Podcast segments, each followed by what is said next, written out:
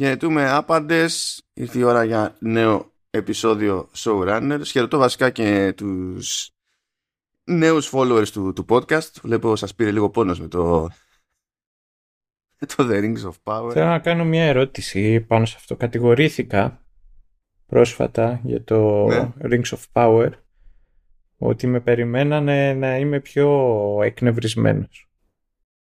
Εντάξει, τι πάει να πει αυτό. Είναι, α, αλλιώ- αλλιώς πηγαίνει μια συζήτηση με Τσίπρα, ναι, αλλιώς ισχύει, χωρίς, αλλά πες. θα σου πω εγώ το εξής. Εσύ που τε- τα συζητάγαμε και πιο πριν και πιο μετά.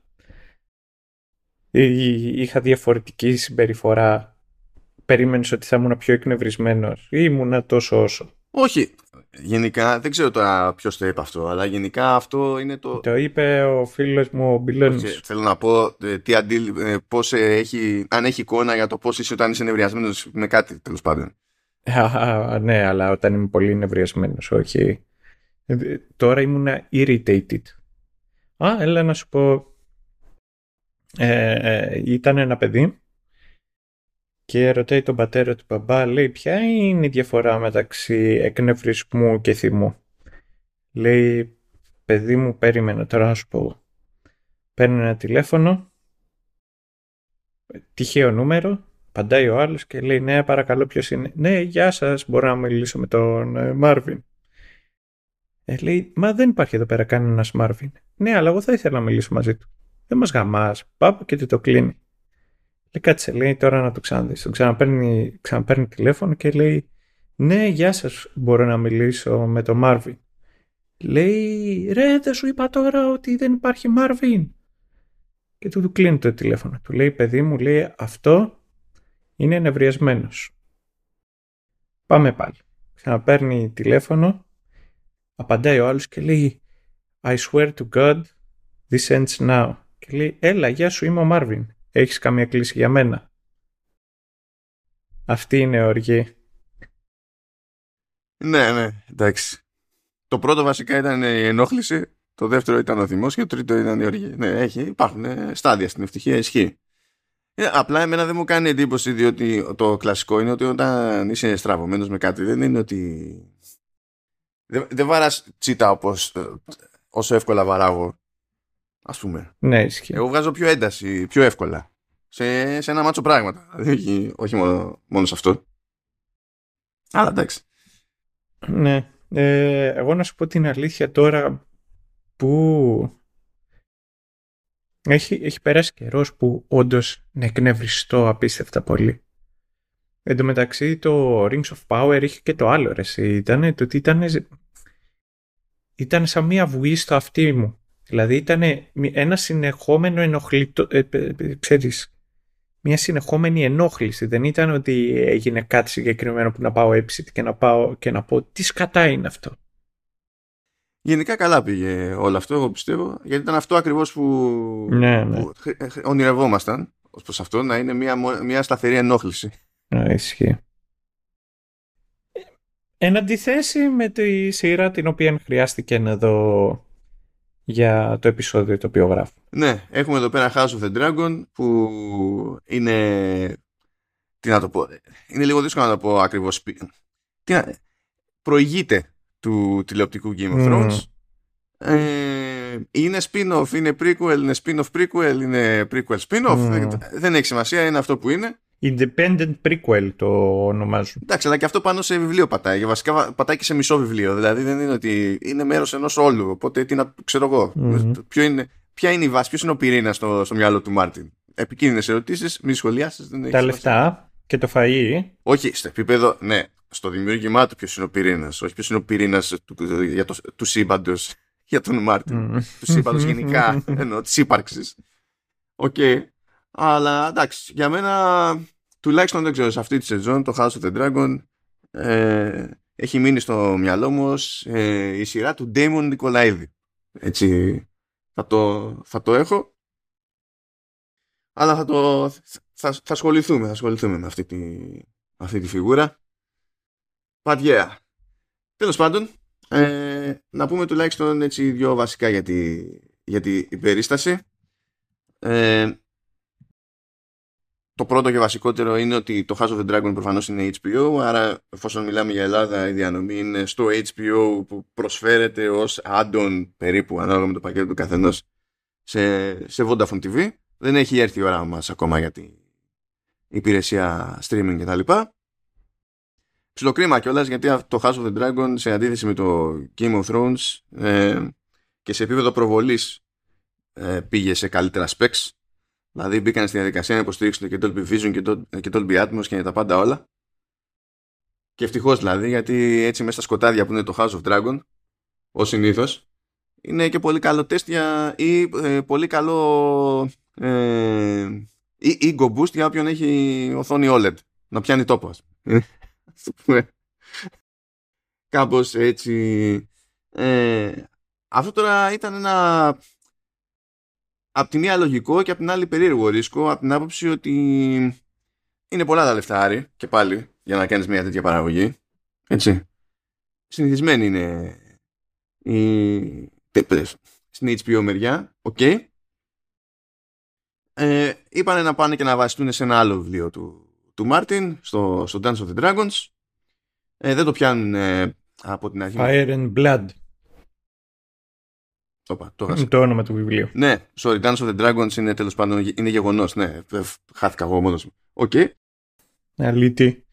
Ήδη, ήδη, ήδη μπορώ να τους ακούω που, που, που, αρπάζουν τα pitchforks. Ναι. Εντάξει, παιδιά, με ξύπνησαν αεροπλάνα σήμερα μαχητικά. Δεν υπάρχει ένα πρόβλημα. Και ε, από το να σε ξυπνήσουν δράκι, καλά ήταν και αυτά. Ναι, να σου πω, να σου πω όμως κάτι. Τουλάχιστον θα, με τους δράκους θα θαμπονόμουν κιόλας λίγο περισσότερο. Δηλαδή, πώς να σου πω, μαχητικά έχω ξαναδεί, δράκο έχω ξαναδεί, όχι. ε, είμαστε στη, στην εποχή που κάνουν τα κουμάντα οι, οι Targaryen, αλλά στην ουσία είμαστε, ε, πώς να το πούμε, είμαστε υποτίθεται 172 χρόνια πριν τη γέννηση της Daenerys και χοντρικά 200 χρόνια πριν από τα γεγονότα με τα οποία απασχολείται γενικά το τηλεοπτικό Game of Thrones. Ε, από, έτσι, μέρος του όλου ρίσκου για την περίπτωση του HBO είναι ότι τα έφερε έτσι τύχη να τρέξει στην ουσία το House of the Dragon σχεδόν παράλληλα με το Rings of Power. Και αυτό είχε πάρα πολύ πλάκα από την άποψη ότι ε, όταν ξεκίνησαν αυτά σχεδόν παράλληλα ε, έκανε πιο δυνατό άνοιγμα το, το Rings of Power. Γιατί εντάξει υπήρχε το hype δεν το συζητάμε ναι, ναι, και μετά νομίζω ότι είχε κλείσει χειρότερα, είχε αφήσει κακή γεύση το Game of Thrones. Ε, ναι, με το, με το κλείσιμο ναι, οπότε ήταν λίγο σφιγμένη. Φαντάζομαι ότι δεν είχε κανένα απορία για το αν θα είναι η παραγωγή ως παραγωγή σόι ας πούμε, αλλά σου λέει από εκεί και πέρα τι θα γίνει, θα δούμε. Ε, αλλά καθώς προχωρούσε η σεζόν του καθενός, ε, αναποδογύριζε το, το πράγμα. Το οποίο είναι από μόνο του λίγο αστείο με το σκεπτικό ότι στο House of the Dragon ε, έχουν ακουστεί πολλά παράπονα για το ότι εντάξει δεν γίνεται τίποτα. Όλο μιλάνε εκεί και είναι οικογένειες μεταξύ τους και αυτό και τα λοιπά. Και αυτό, δηλαδή, αν πάρουμε στα σοβαρά ότι αυτό είναι το, το House of the Dragon στην πρώτη σεζόν, αυτό ε, κατέληξε με καλύτερα σχόλια στο τέλος από αυτό που είδαμε στο Rings of Power. Ε, μα, συγγνώμη, αλλά αυτό είναι και το main point και του Game of Thrones. Καλά, ναι. ναι. Και ε, ε, να ομολογήσω και το νου σας κολόπεδα, δεν έχω τελειώσει τη σειρά του Game of Thrones. Γιατί και εγώ, καλός μαλάκας, λέω κάτσε, λέω, θα, θα, ο Μάρτιν θα τελειώσει το βιβλίο, οπότε κάτσε να διαβάσει το βιβλίο. Καλά, κάτσε και περίμενε. Okay. Ναι, προχώρησε η σειρά, λέω θα κάνω υπομονή, θα βγάλει το επόμενο βιβλίο, θα βγάλει το επόμενο βιβλίο. Ε, μετά άκουσα τα χειρότερα για τη σειρά και λέω ας λέω μη... Δεν ήταν όλες οι σεζόν υπερτούμπανο, αλλά το πρόβλημα ήταν κυρίως η 8η και ήταν από το τρίτο επεισόδιο και έπειτα. Η 8η όταν ξεκίνησε τα πρώτα δύο επεισόδια ήταν το έχουμε. Το έχουμε. Και μετά δεν ξέρω τι συνέβη και ήταν γιούχου. Mm. Το άλλο που ξέρω ότι συνέβη είναι ότι τσαντίστηκε ο κόσμος πάρα πολύ με, τη, με την τελική μάχη Καλά, τσαντίστηκε και με το κλείσιμο των διαφορετικών plotlines στο τελευταίο επεισόδιο, που εκεί πέρα θα συμφωνήσω περισσότερο. Ε, τσαντίστηκε πάρα πολύ με την τελική μάχη, διότι ως μάχη σε επίπεδο στρατηγικής δεν ήταν καλοστημένη. Ήταν καλοστημένη Δηλαδή κάποιος σκεφτόταν ότι αυτό θα, το τάδε θα είναι θεματικό, ξέρω άμα το κάνουμε.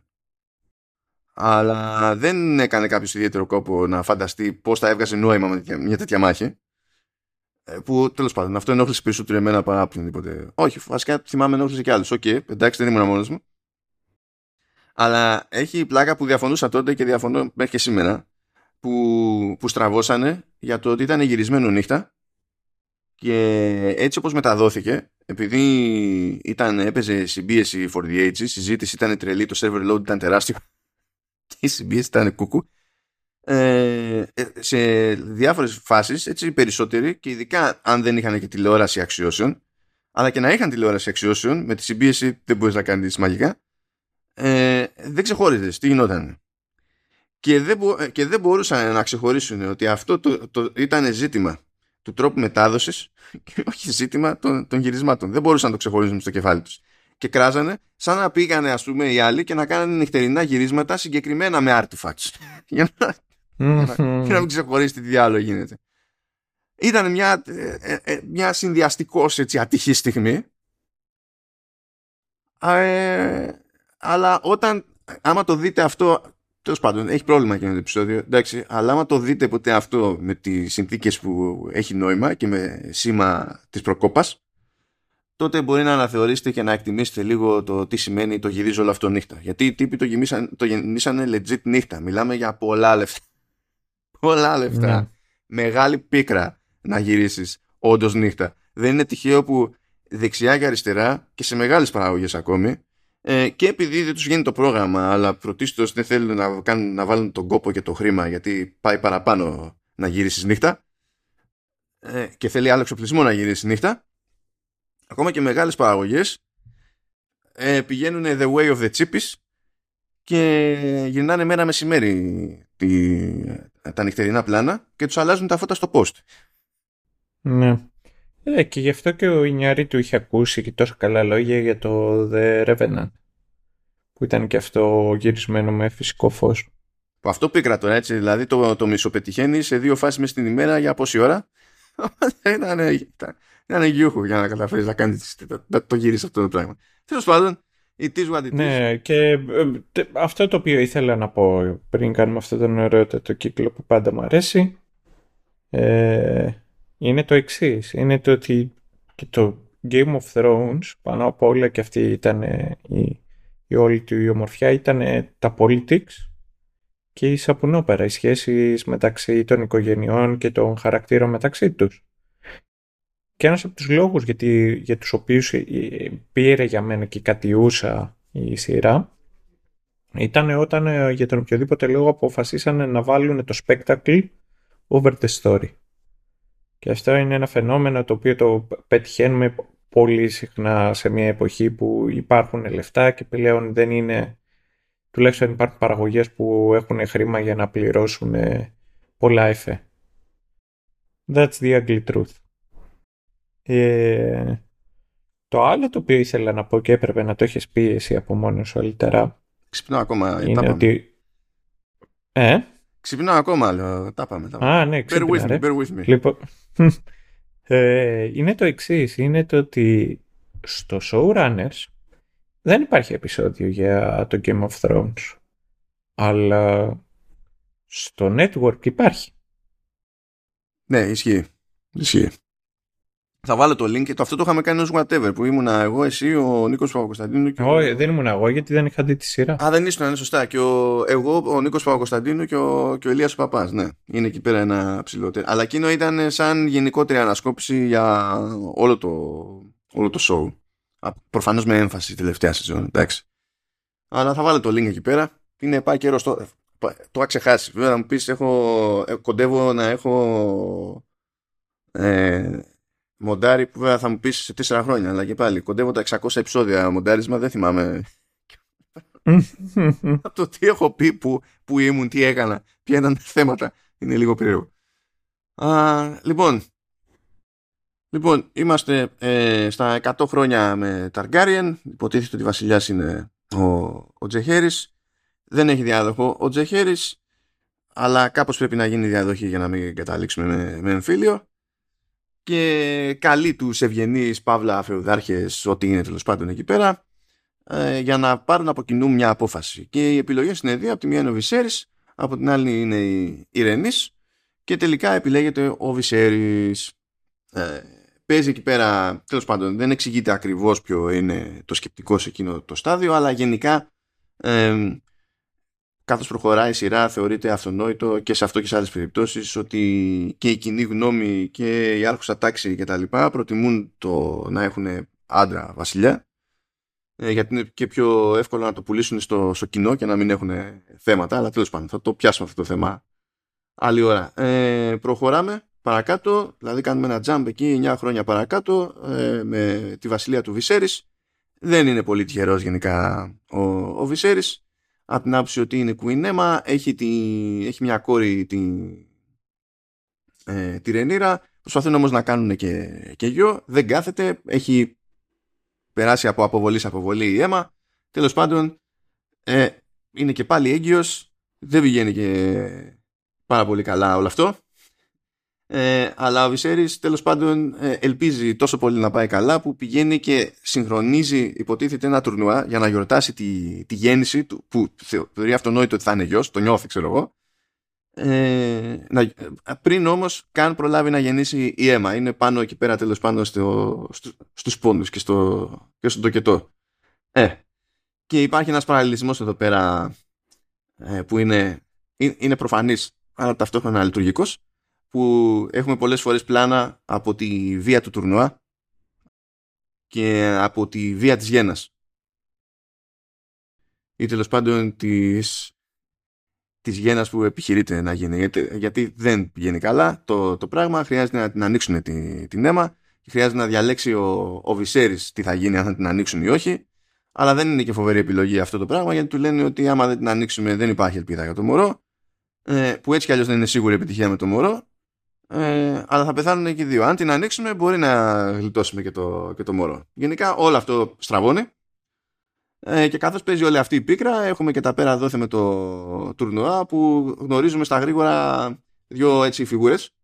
Ε, ένας είναι ο, ο bro του Βυσέρης, ο Ντέιμον, ο οποίος είναι, εντάξει, είναι το παγόνι της υπόθεσης. Είναι μια, είναι μια πανέμορφη μορφιά με υπέροχη ζωγραφιά. Είναι ο Μάρτιν, δηλαδή πα, πατάει στο πλάνο, τελειώνουν όλα, δεν έχει σημασία τι συμβαίνει. ο Μάρτιν όχι... Ο Ματ Σμιθ. Ναι, ο Ματ Σμιθ. Ε, παιδιά, τα έχω πει, είναι, είμαι off. Είμαι off. Ναι, ναι, ναι, Λοιπόν, πατάει ο Ματ Σμιθ, σβήνουν όλα. Γνωρίζουμε όμως και, το, και τον Σερ Κρίστον, ε, ο οποίος προσπαθεί να κερδίσει και για το ενδιαφέρον της, της Ρεντήρα πάνω στις μονομαχίες. Καταφέρνει κιόλας και τη γλιτώνει έναντι του, του Damon που μέχρι τότε στο, στο τουρνουά τους έγινε όλους. Τέλος πάντων, πηγαίνουν όλα κατά διάολο. Ο, ο Βυσέρη αναγκάζεται να κάνει μια επιλογή και σου λέει: Εγώ ένα παιδί έχω, έχω τη Ρενίρα. Ε, καλά κρασιά τώρα με τα περιμένω άλλο γιο από οποιαδήποτε. Πάει και, και η αίμα. Θα βαφτίσω διάδοχο τη Ρενίρα. Ε, υπάρχουν αντιθέσεις ως προς αυτό, αλλά δεν έχει σημασία. Το κάνει ρε παιδί μου και μέσα σε όλα μαζεύει τη Ρενίρα και λέει κοίταξε να δεις έχω να σου πω κάτι τώρα που είμαστε οι δυο μας που αυτό λέει το, το γνωρίζουν μόνο βασιλιάδες και βασίλισσες στη, στη δυναστεία μας και δεν το μοιράζονται λέει παραπέρα ούτε με άλλους συγγενείς ούτε με τίποτα και λέει στην ουσία για μια προφητεία και παύλα όνειρο. Song of Fire and Ice που είναι ο, και ο επίσημος τίτλος των βιβλίων Ακριβώς. Του Game of Thrones. Λέει λοιπόν ότι θα έρθει κάποιος τρελός χειμώνας ας πούμε ε, που μπορεί να φέρει το τέλος της, της ανθρωπότητας. Και αυτό είναι που βασίζει The Song of Ice, of, ε, Ice and Fire. Μιλάει για The Prince that was promised και τα λοιπά. Ε, έξτρα χαρακτήρες που γνωρίζουμε εδώ στο πρώτο επεισόδιο είναι οι High Towers που παίζουν σημαντικό του ρόλο παρακάτω. Από τη μία είναι ο το High Tower που είναι ε, Hand of the King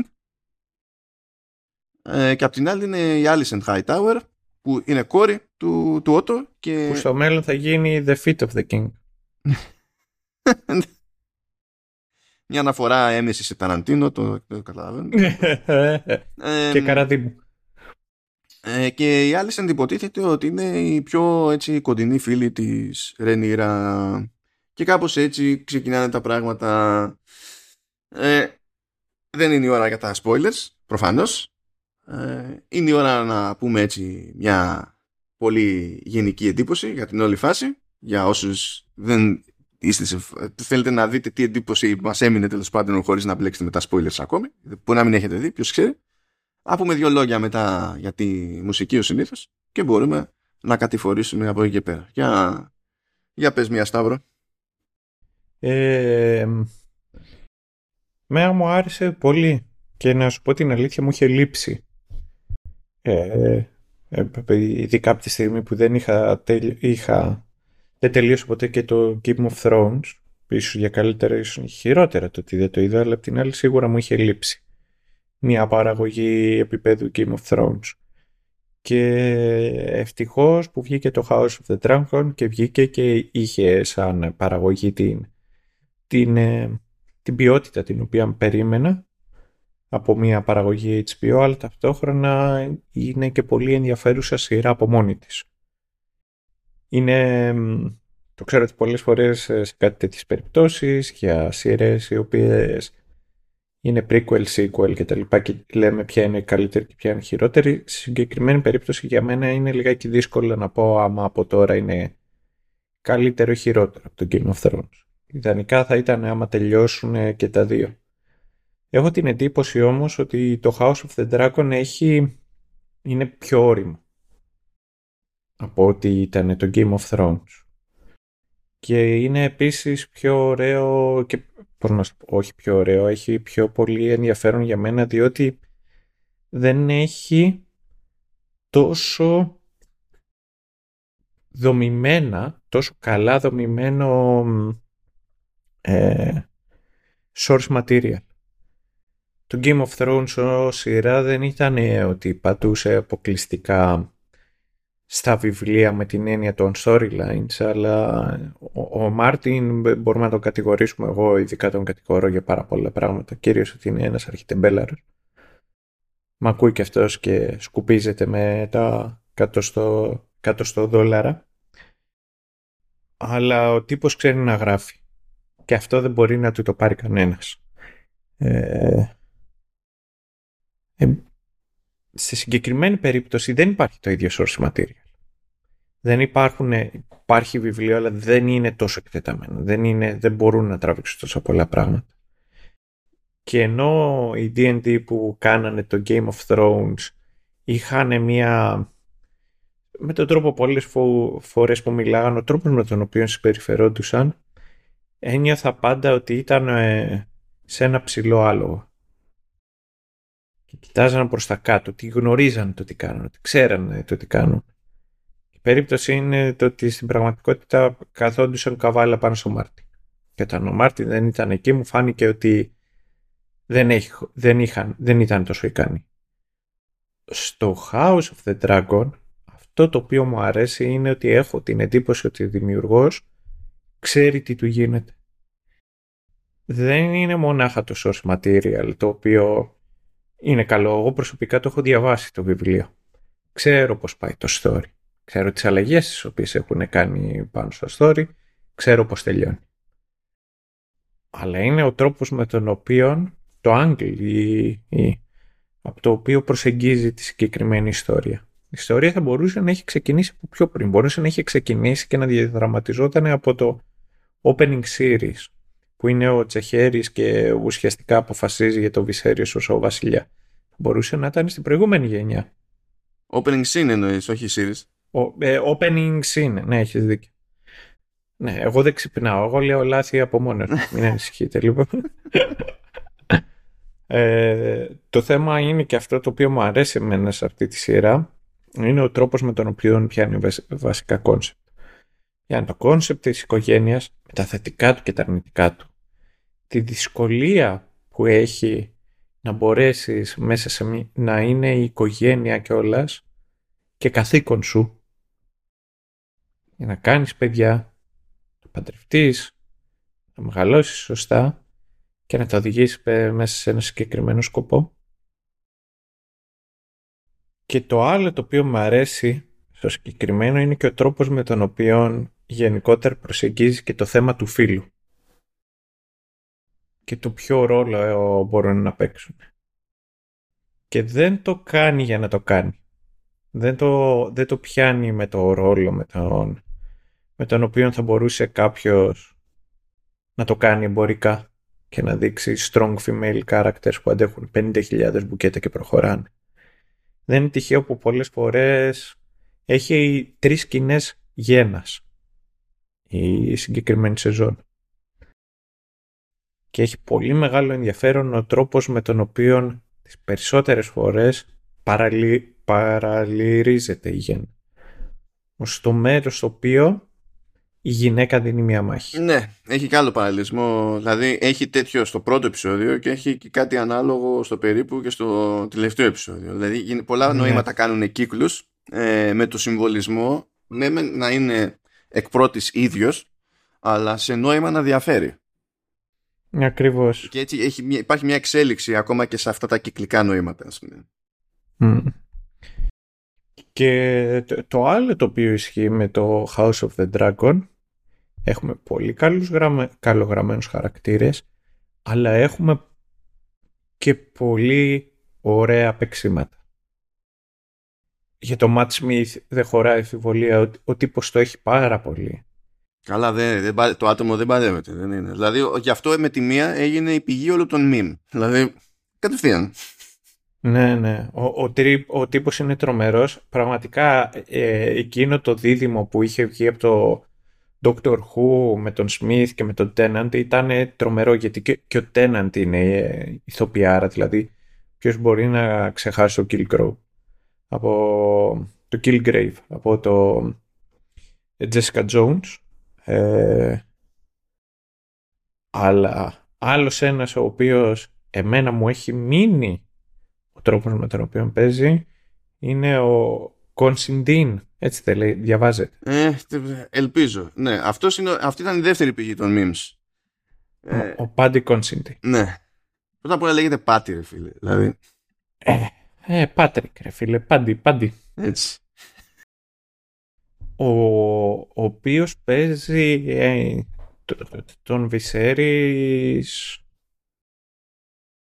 και είναι ο Βυσέρης ένας από τους πιο ενδιαφέροντες χαρακτήρες. Ω, ναι, είναι, ε, γενικά ο Βυσέρης είναι φοβερό σχόλιο γενικά για, για, όλα αυτά τα ζόρια. Τα οικογενειακά, τα δυναστικά, τα, είναι ε, στην ουσία αυ, αυτός, ενώ τέλος πάντων θα έχει περισσότερο ζουμί μετά, αλλά είναι, είναι το, το ένα σταθερό σημείο γύρω από, όλα τα, γύρω από το οποίο παίζουν όλα τα υπόλοιπα κομμάτια, ρε παιδί μου, και ταυτόχρονα είναι τραγική φιγούρα. Αλλά ναι. Οπότε εγώ θα πω το εξής. Αν δεν το έχετε δει, δείτε το. Αν ε, έχετε ακούσει μονάχα την εισαγωγή του Rings of Power και τώρα ακούτε μονάχα την εισαγωγή του House of the Dragon, θα πω το εξής. Ήδη ξέρετε ότι είμαι τεράστιος φαν του Tolkien. Και συνεχίζω να πιστεύω ότι ο τύπος είναι ένα τέρας στη, στον κόσμο του fantasy. Και δεν μιλάω μονάχα για συγγραφέα, μιλάω και σαν κόσμο.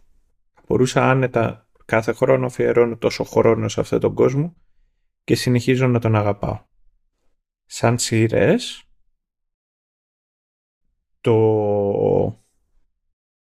μονάχα ο ρόλος του Ματ Σμιθ στο πρώτο επεισόδιο είναι πιο ενδιαφέρον από ολόκληρο το Rings of Power μαζί. Αυτά τα λες επειδή σου άρεσε το, το armor που είχε, γι' αυτό. Ναι. Ε, Σαν ισπανοπλία. Ήταν, ήταν, φλάση. ήταν φλάση. Είχε μέσα σε ένα επεισόδιο ε, κατάλαβα περισσότερα για το χαρακτήρα του οπότε κατάλαβα για όλους μαζί τους χαρακτήρες του The Rings of Power. Αν ενώσεις όλους τους χαρακτήρες του The Rings of Power μαζί, μισό Daemon δεν κάνουν. Ε, αν πρέπει να διαλέξεις μία σειρά από τις δύο, πρέπει να δεις το House of the Dragon. είναι μακράν καλύτερη σειρά. Και αν την δεις και σου φανείς σαπουνόπερα, ίσως αυτό το στυλ της τηλεόρασης δεν είναι για σένα. Να είναι καλά στις μέρες μας, υπάρχει της νύπλας, πήγαινε δες, Marvel. Ναι. Λοιπόν, να, κάνω, να συνεισφέρω κατά το δυνατόν. Ε, δεν το συζητάω ότι το House of the Dragon είναι καλύτερη περίπτωση από το Rings of Power. Δεν θα πάρω κι εγώ θέση για το πού μπορεί να σταθεί σε σχέση με το Game of Thrones στο τηλεοπτικό, διότι και πάλι ακόμη και τώρα είμαστε σε μια φάση όπου έχουν να βασιστούν σε πηγή ενώ οι άλλοι άρχισαν να χάνουν την μπάλα όταν ξεμείνανε από πηγή ε, και επειδή μιλάμε για τον Μάρτιν εντάξει εδώ μπορείς να πεις ότι αν το, το concept είναι να πω τη συγκεκριμένη ιστορία ε, για, με, στην ουσία με Ρενίρα κτλ μπορείς να πεις ότι δεν θα ξεμείνουν αλλά θα πρέπει να το γεμίσουν ενδεχομένως, που είναι άλλη δουλειά. Μπορεί να είμαστε πιο ασφαλείς. Αλλά τέλος πάντων θέλω να το δω για να το πιστέψω ως προς αυτό. Ε, θέλω να σχολιάσω οπωσδήποτε αυτό που ακούγεται ότι ο, είναι φάση σαν σαπουνόπερα κτλ. Ε, δεν ξέρω πώς, όταν το λέει αυτό κάποιος, πώς νομίζει ότι λειτουργούν οι δυναστείες, πώς ε, επηρεάζεται η ισορροπία δυνάμεων, όχι, όχι απλά σε δυναστείες, αλλά ακόμη και σε σύγχρονες, ξέρω εγώ, δημοκρατικές κυβερνήσεις κτλ. Πώς γίνεται πιο αλυσιβερής είναι. Ε, είναι σαν να δει κάποιος το, το Succession που είναι στο HBO που ε, είναι hardcore ας πούμε σάτυρα μεταξύ άλλων ε, της οικογένειας Μέρντοκ ε, είναι σειράρα είναι, έχει όλα να κάνει με power play και με ενδοοικογενειακές κόντρες και ισορροπίες. Και να πει ναι και αυτό είναι φάση σαν σαπουνόπερα. Ε, ναι αλλά από αυτή την τριβή των χαρακτήρων που προκύπτει το δράμα. Και υπάρχει τρόπος να το γράψεις ωραία όπως το House of the Dragon και να το γράψεις not ωραία στο, στο Rings of Power. Υπάρχουν πράγματα στο χρόνο. Ναι, επειδή μιλάμε για σαπουνόπερες και συγγνώμη που σε διακόπτω, αλλά είναι ένα σχόλιο το οποίο θέλω να το κάνω. Ε, μ' αρέσει πάρα πολύ που αυτή τη στιγμή υπάρχει μεγαλύτερο δράμα μεταξύ Κάτιας Δανδουλάκη και Χρήστου Πολίτη από την εποχή που παίζαν και οι δύο στην ε, Λάμψη. Δεν έχω ιδέα τι είναι αυτό που κάνεις αυτή τη στιγμή.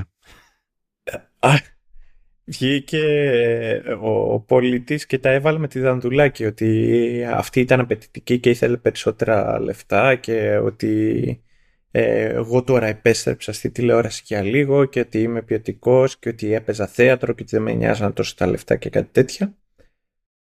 Και μετά βγήκε η Δανδουλάκη και είπε εγώ τον Χρήστο τον αγαπώ, λυπάμαι που είναι έτσι στεναχωρημένος, μπορεί να τον έχει πιάσει ηλικία, να απομονώθηκε, μπορεί να είναι μελαγχολικός και κάτι τέτοια και ο τύπος ξαναπήρε ανάποδες και λέει ξαναφέρει στο όνομά μου, έχουμε την ίδια ηλικία, εγώ δεν είμαι καταθλιπτικός. Και ξέρεις, βλέπεις ότι υπάρχει beef και έχει πολύ πλάκα ο τρόπος. Ο, ο ένας πηγαίνει ape και η άλλη πηγαίνει PR. Οπότε ναι, αυτή είναι καλή σαπουνόπερα. Έτσι όπως τη ζούμε τώρα, η live, η σαπουνόπερα. Ε... Όταν παίζανε το, στη λάμψη, αυτή ήταν κακή σαπουνόπερα.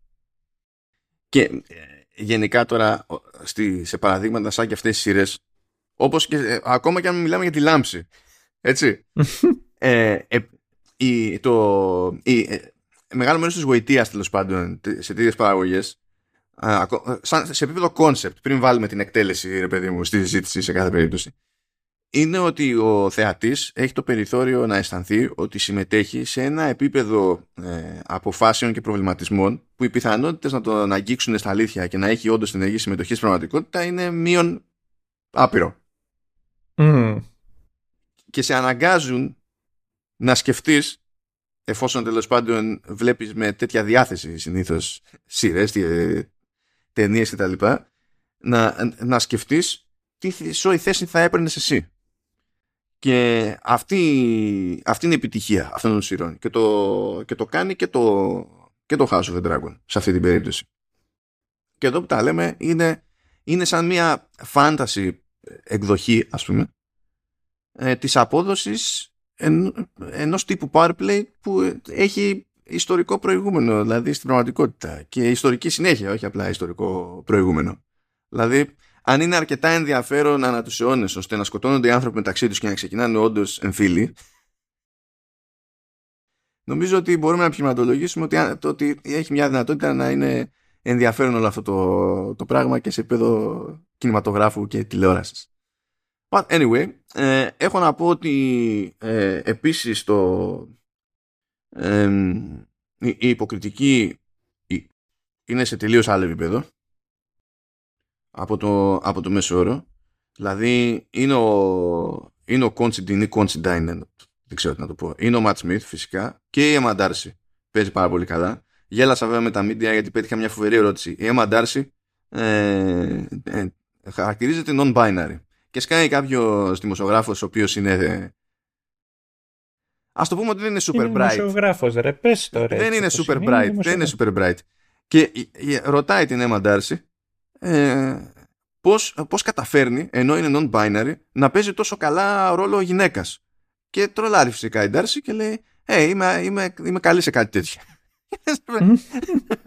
Ε, τι βλα... Είσαι βλάκας, αγόρι μου. Δηλαδή δεν ξέρω καν αν είναι τύπος ή τύπησα που έκανε αυτή την ερώτηση, αλλά δεν έχει σημασία. Η βλακεία είναι ίδιο level. Οπότε τέλος πάντων, OK. Okay. Ο Rhys Ifans που κάνει τον Otto Hightower ε, είναι κλασική φιγούρα και έχει ένα στάνταρ επίπεδο και δεν πιστεύω ότι απογοητεύει. Δεν, μου είναι δύσκολο να ξεπεράσω όλη μου τη ζωή του ότι τον πρωτοείδα στο Notting Hill να κάνει τον, τον χαμένο άξεστο ε, περίπου μαστούρι ε, φίλο του πρωταγωνιστή. Ε, ίσως όλο αυτό να σημαίνει να βγάζει νόημα και μόνο που είναι ο άλλος. Αλλά τέλος πάντων... Ε, μα γιατί το λες OK. Okay.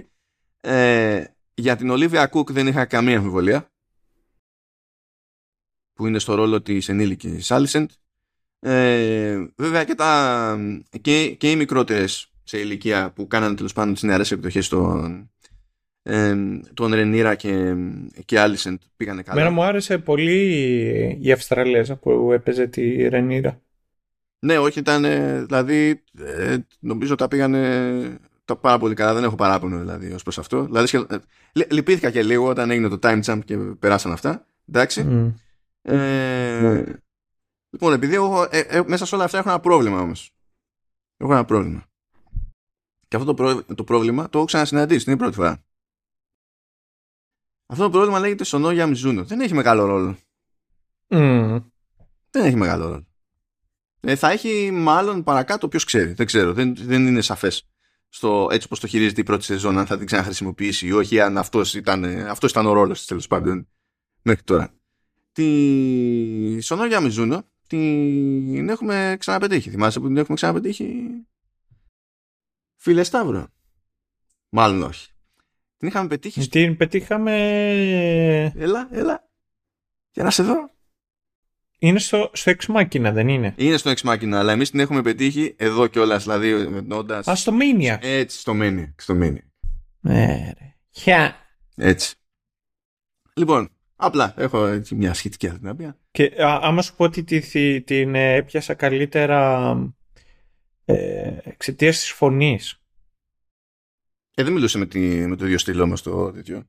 Ναι, αλλά έχει πολύ, πολύ, πολύ, πολύ χαρακτηριστική φωνή. Okay. Α, οπότε από υποκριτική μια χαρά κανένα πρόβλημα κτλ. Ε, έχω να πω ότι η σκηνοθεσία επίσης είναι του μπάνου. Υπάρχουν πλάνα που με μια κίνηση έτσι όπως είναι στημένη η, η, σκηνή ας πούμε με μια κίνηση λέγονται περισσότερα πράγματα και με σαφήνεια από ότι σε ολόκληρο επεισόδιο του Rings of Power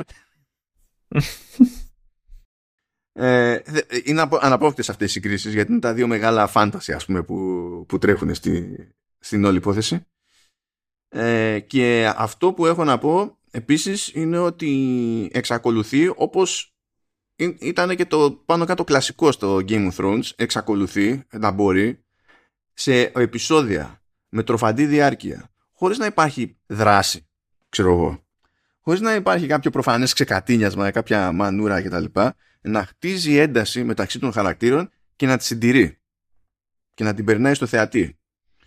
Ε, αυτό θα ήθελα να το αποσαφηνίσω παρακάτω γιατί έχω πολύ συγκεκριμένο επεισόδιο κατά νου που είναι συνδυασμός πραγμάτων που μου αφήνουν αυτή την, την εντύπωση και το θεωρώ πάρα πολύ καλοβαλμένο οπότε δεν θα το πιάσω τώρα Ε, και ναι, να, να πω την αλήθεια, εγώ δεν περίμενα, επειδή είχα φοβηθεί ρε παιδί μου. Από... Ναι, μα είναι λογικό να ξέρεις να έχεις φοβηθεί και να... Είναι, είναι συνδυασμός πραγμάτων. Είχα φοβηθεί επειδή τέλος πάντων είχε χαθεί το ζύγι στην κατηφόρα του Game of Thrones. Αυτό είναι το ένα. Το άλλο είναι ότι από τότε μέχρι σήμερα έχει αλλάξει και ο, ο τρόπος που λειτουργεί το HBO, έχει αλλάξει η διοίκηση του, του HBO. Ε, εξαγοράστηκε η, η Time Warner Media που τώρα ξαναθυμήθηκε να είναι Warner Bros και έγινε ένα πράγμα που είναι Warner Bros Discovery κτλ.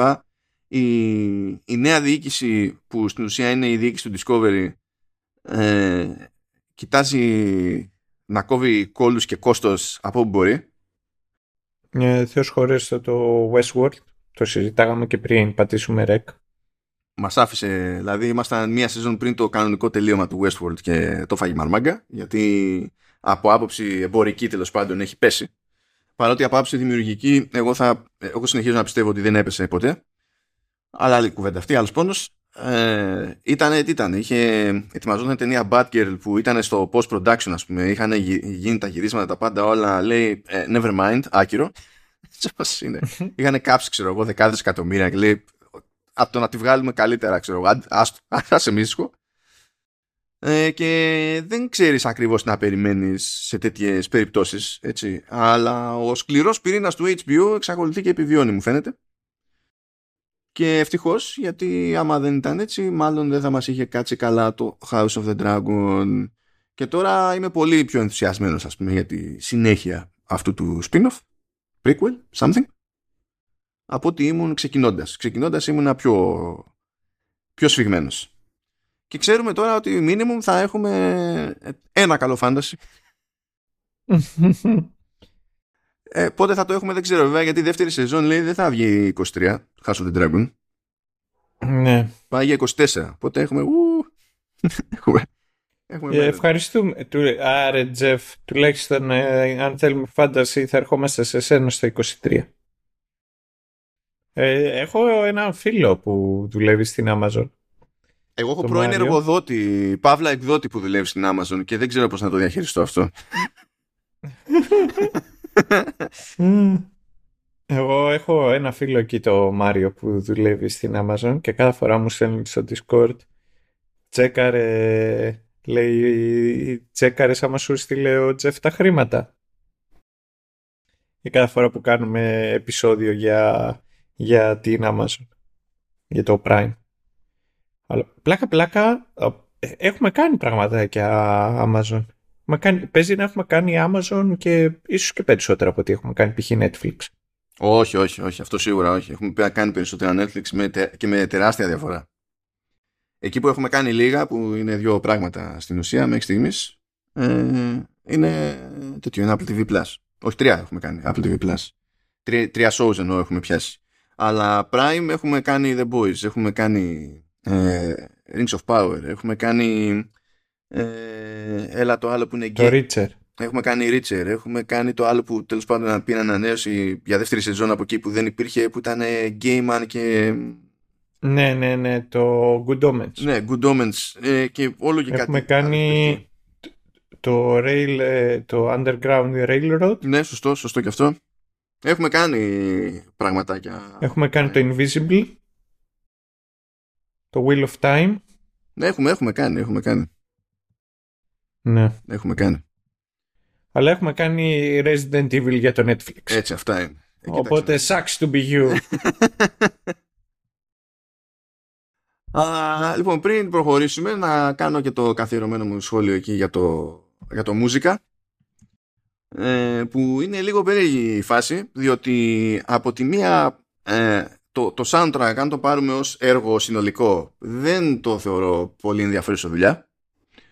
Ε, ωστόσο, ο τρόπος με τον οποίο χρησιμοποιείται το soundtrack στη, στη σειρά ε, το κάνει να φαντάζει πολύ καλύτερο από ό,τι είναι και ε, ακόμη καλύτερο από σίγουρα ε, χρησιμοποιείται, αξιοποιείται καλύτερα από ότι επίσης το soundtrack του Rings of Power που ήταν το, το, το πρόβλημα με τη μουσική στο Rings of Power είναι ότι λειτουργούσε σαν ε, σαν τρέιλερ ταινίας σειράς ή παιχνιδιού που έχει μοντάρει ασιάτης όπου πρέπει από το πρώτο μέχρι το τελευταίο δευτερόλεπτο να υπάρχει περισσότερο θόρυβος και μπλεγμένα πράγματα από όσο έχει νόημα. Εδώ σημαίνει ακριβώς ανάποδο. Πρώτα απ' όλα έχει γραφτεί λιγότερη μουσική σε όγκο, έτσι, το οποίο το έχω θετικό. Ε, Επίσης βασίζεται σε 2, 3, 4 themes που χρησιμοποιεί ξανά και ξανά με τροποποιήσεις. Ε, η συνθέση είναι πάλι του Ραμίν Τσαγουάντι που τον ακούτε όπως τον ακούτε αλλά κατά βάση είναι Γερμανός.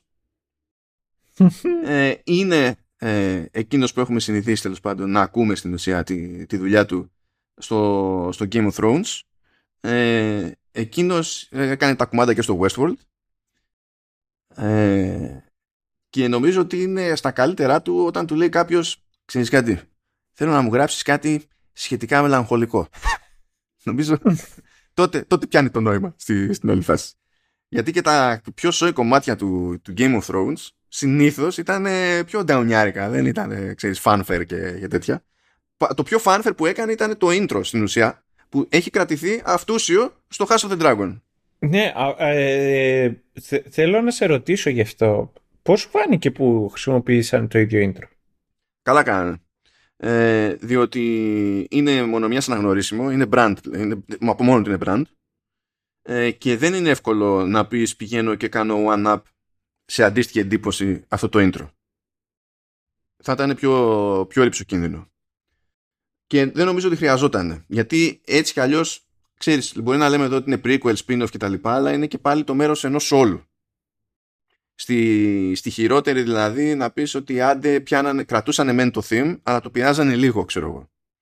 Έχουν φροντίσει όμως να έχει δικό του χαρακτήρα ο υπόλοιπος ήχος. Υπάρχουν themes, δηλαδή μουσικά θέματα και μοτίβα που χρησιμοποιούνται σε όλη τη σεζόν και είναι χαρακτηριστικά ε, ε, τη, του House of the Dragon και σχηματίζουν τον, την ηχητική ταυτότητα του House of the Dragon αλλά επίσης χρησιμοποιούνται με φιδό.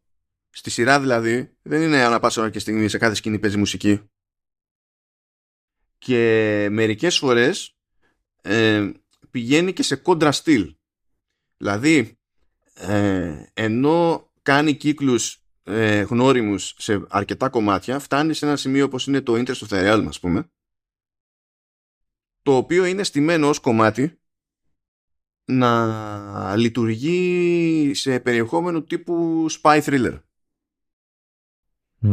Δηλαδή αυτό πραγματικά είναι κομμένο και ραμμένο ε, σε για εκείνο το κομμάτι της αφήγησης όχι για να πιάνει τα beats του μοντάζ αλλά για να συνεισφέρει στο, στην αφήγηση και στον τρόπο τον οποίο λειτουργεί εκείνο το επεισόδιο. Οπότε, ενώ δεν θα το πω συναρπαστική δουλειά, δηλαδή νομίζω ότι ε, ακόμα και αν δεν κοιτάξω παραπέρα, έχει κάνει καλύτερη δουλειά σε διάφορες σεζόν, ας πούμε, ο Τζαουάντι σε, σε Game of Thrones. Ε, ε τέλος πάντων το πάρουμε ως standalone τέλος πάντων το, το κομμάτι το, το μουσικό. Ε, πιστεύω ότι το σύνολο είναι, είναι ποιοτικό παρά τη σχετική επανάληψη. Είναι ε, βασικά αυτή η λογική για μένα είναι η σχετικά πιο σωστή σε, σε soundtrack δηλαδή αντιλαμβανόμαστε ότι λέμε και εμείς τη ρημάδα την ιστορία και πρέπει να φέρουμε κάτι στο σύνολο, όχι απλά να τον ντύσουμε για να φαίνεται το υπόλοιπο cool.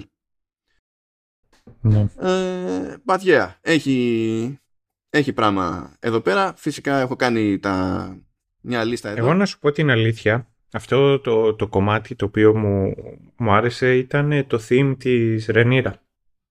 Ναι, ναι.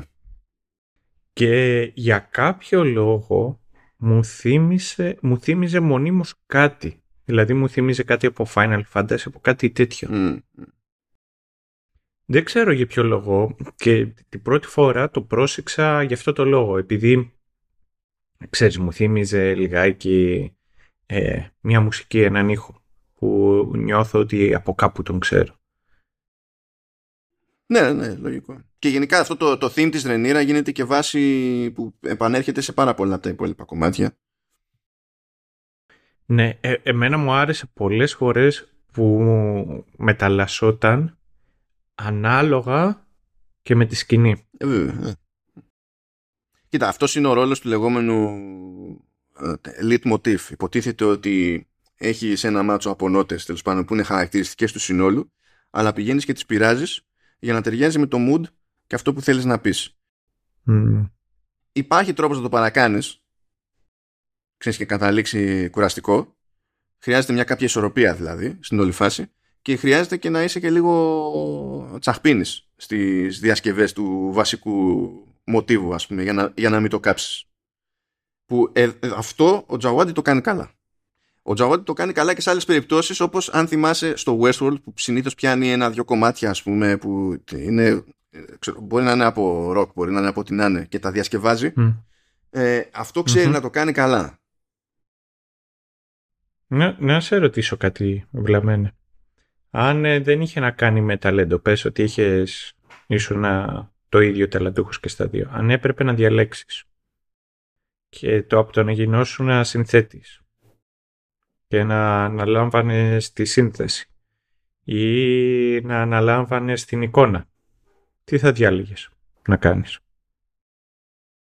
Ε, Λοιπόν, πρόσεξε να δεις τώρα, γιατί δεν μπορώ να πω ότι το ένα ή το άλλο. Αυτό που θα πω θα είναι, θα είναι αυτό το, το οποίο θα μου, σκ- θα μου σκότωνε την ψυχή περισσότερο και το ξέρω, το ξέρω. Αλλά θα ήταν το μοντάζ. Και θα ήταν το μοντάζ γιατί είναι... Καλά, έτσι κι αλλιώς δεν το έχουμε γλιτώσει από την αρχή το, το explicit tag, οπότε let's lean into it. Ε- Είναι, είναι πούστικο πολύ, διότι μπορείς να επηρεάσεις το storytelling ε, και όταν έρθει η ώρα να βάλεις χέρι στο, στο μοντάζ σαν καλίτσα με σκηνοθέτες και, και τα λοιπά, γιατί δεν γίνεται, δηλαδή τι- είναι, είναι ουσιώδες ζήτημα, αλλά στο μοντάζ έχεις και το άλλο, ότι σε παίρνει να παίξεις πάρα πολύ με το συνδυασμό της εικόνας και του ήχου. Ναι. Και αυτό γενικά α, από πολύ νεότερο το, το προσέχω. Όταν προσπαθεί κάποιος να το κάνει στα σοβαρά ή απλά το πετάει ξέρω εγώ, το, το ηχητικό από πάνω. Και θα προσπαθούσα να το φέρω, ξέρεις, εκεί να, τα, να βγάζω το συνδυασμό, βρε αδερφέ. Α, baby driver δηλαδή. Ναι, ε, όχι απλά Baby Driver, είναι Edgar Wright. Γενικά, δεν έχει σημασία ποια είναι η σειρά. Ε, η σειρά λέω. Το έργο, ε, Edgar Wright. Έχω, έχω βλάβει, έχω βλάβει. Δηλαδή, δεν με ενδιαφέρει ποιο είναι, τι βλέπω από Edgar Wright. Πατάω play και κατευθείαν μου αρέσει το μοντάζ. Κατευθείαν. Δεν έχω- είμαι, είμαι λάτρης. Α, χαίρομαι που με καταλαβαίνεις. Λοιπόν, έχω μαζέψει εδώ πέρα κάμποσα κομματάκια, 12 από τα 30 γιούχου, σε playlist για Apple Music και Spotify. Θα τα βρείτε εκεί στα links του επεισόδιου. Και από εδώ πάνε και οι άλλοι. Μπορούμε τσούκου τσούκου να χωθούμε για τα spoiler για πώς Μμμ. αισθάνεσαι. Ε, έτοιμος. Έτοιμος. Πάμε γιατί έχει ζουμί το πράγμα. Λοιπόν, ο Pistol Call κερδίζει το ενδιαφέρον της Ρενέρης, καταλήγει να επιλεγεί με τέλος πάντων όχι ακριβώς αξιοκρατικές διαδικασίες, ε, γίνεται με μέρος του, του Kingsguard. Ε, το σκεπτικό της Ρενέρης πέραν το ότι της γυάλισε λίγο είναι ότι είναι ο μόνος από τους υποψηφίους που έχει περάσει από μάχη και σου λέει αυτό μου ακούγεται χρήσιμο αν είναι να γίνεις Kingsguard δεν ξέρω.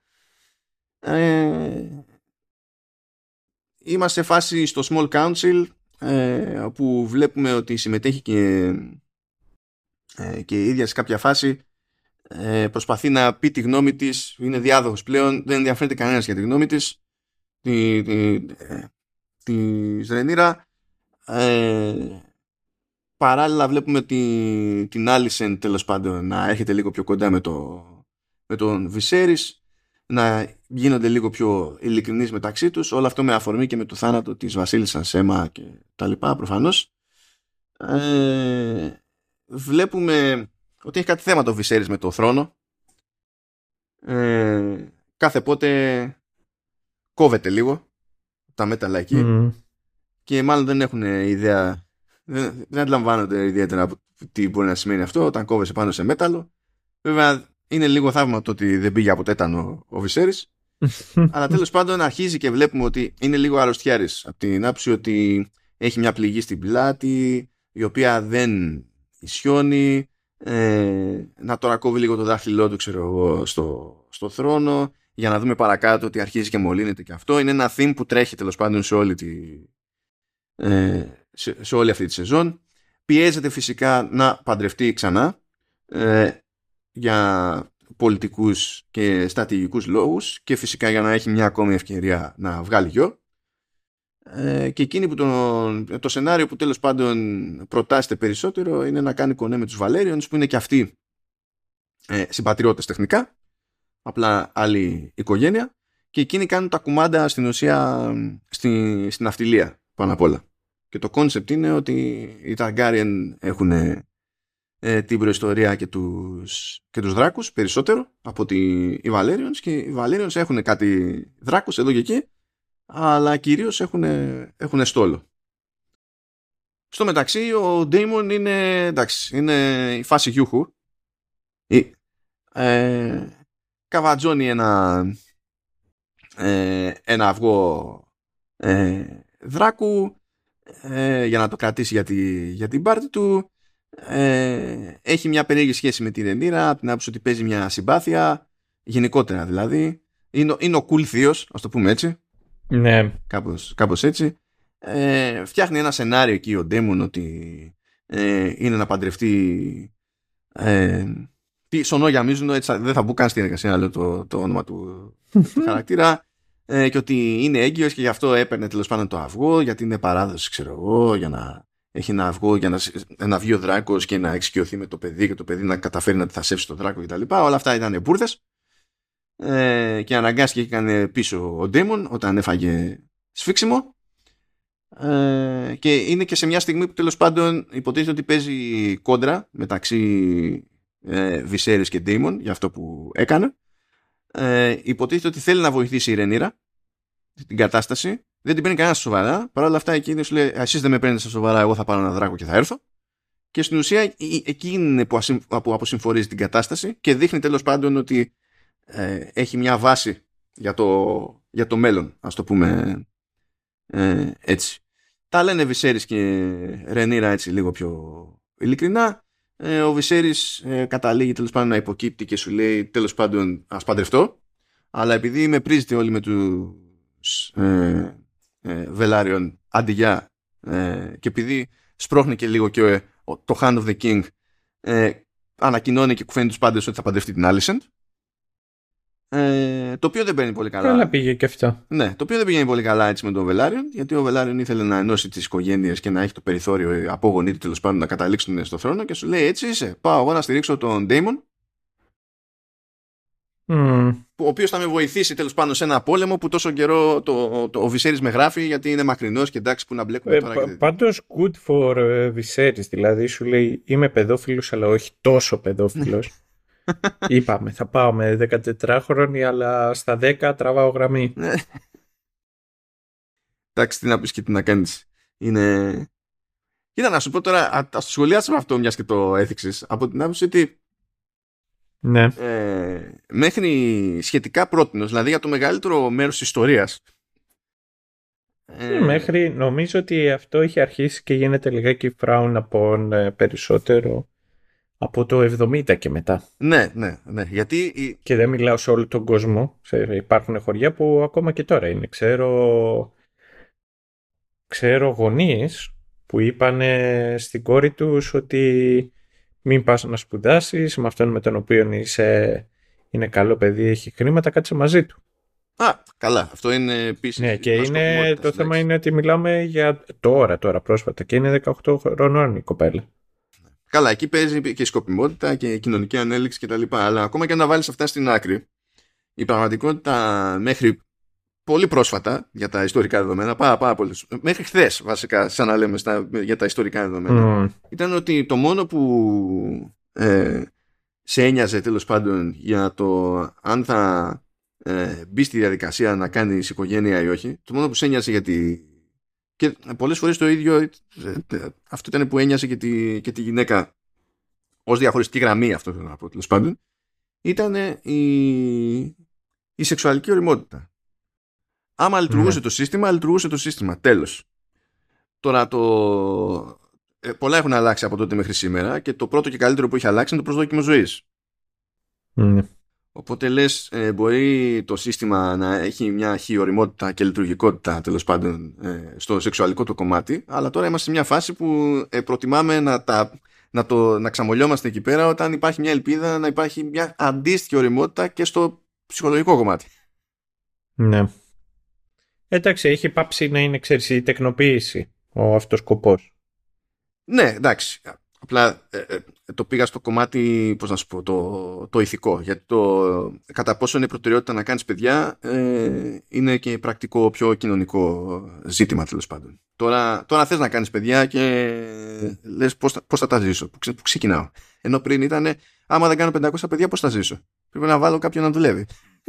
Ε, είναι, είναι το κλασικό που είναι ο Ρήτορας και ρωτάει από κάτω Who loves a cream pie? Yay!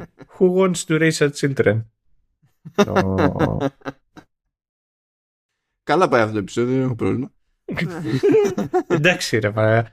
Ε, και, και, και, Μάρτιν γυρίζουμε. Το, το ότι δεν αποκεφαλίζουμε κανέναν, ε, νομίζω ότι το, εκεί τραβάμε τη γραμμή. Πάλι πετάχτηκε, πετύχε ένα σχόλια του στυλ. Ε, εντάξει, είναι ανάγκη να έχει ξέρω εγώ, τόσο γυμνό και τόσο, τόση βία. Δείτε κάτι άλλο. Δηλαδή, Ναι, α- ισχύει αυτό. αλήθεια, δείτε κάτι άλλο. και αφήστε Υπάρχει μας ήσυχους. Disney Plus. Δε- Εγώ, δε- εγώ το λέω χωρίς να φλεφαρίζω καν. Δείτε, αν είσαστε από τους τύπους που αγαπάνε το spectacle, ε, θέλετε να γίνονται εκεί πραγματάκια στην οθόνη, ε, τα καλύτερα σας χρόνια βρίσκονται στο παρελθόν και έχετε νοσταλγία για τα Years of Glory, το οποίο ήταν όταν δεν είχατε ευθύνες και τώρα ζορίζεστε, υπάρχει Disney Plus. Ναι, δηλαδή, ναι, εντάξει.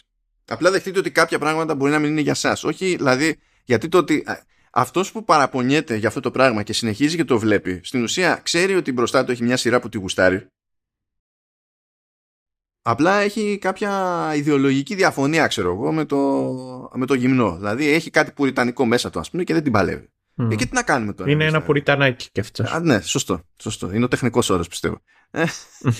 Ε, τι να γίνει, δεν θα το φέρουμε όλο πάνω κάτω επειδή εσύ ζορίζεις ε, εσωτερικά. Πώς θα, το, πώς θα το κάνουμε τώρα; Τέλος πάντων, πάμε παρακάτω. Είπαμε, γίνεται αυτή η συμμαχία. Ξεκινάει εκεί ο πόλεμος με τον λεγόμενο crab feeder, διότι είναι ένας τυπάς εκεί πέρα ε, στα λεγόμενα stepstones που παίζει με, κάποια, με την υποστήριξη των free cities, σκεφτείτε το κάπως έτσι, που είναι εκτός των βασιλείων.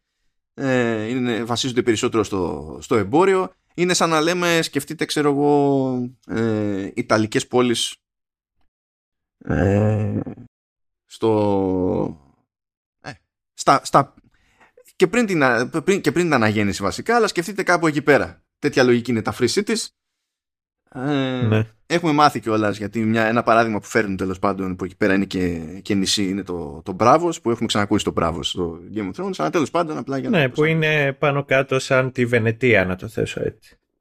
Ε, ο Βυσέρης δεν βοηθάει. Ε, ναι, μεν προχωράει ο πόλεμος, αλλά είναι ζόρι. Δεν υπάρχει εύκολη και γρήγορη κατάληξη.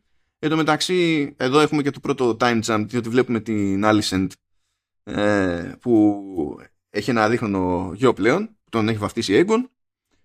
Ε, υποτίθεται ότι θεωρητικά είναι ότι πρέπει από άψη ότι είναι το πρώτο αγόρι του Βυσέρης ε, και κάνει για διάδοχος και τα λοιπά. Απλά αυτό δεν αλλάζει ότι έχει ανακηρυχθεί διάδοχος η, η, η Ρενίρα. Ε, η Άλισεντ είναι ε, επίσης έγκυος και πηγαίνει και για άλλο παιδί.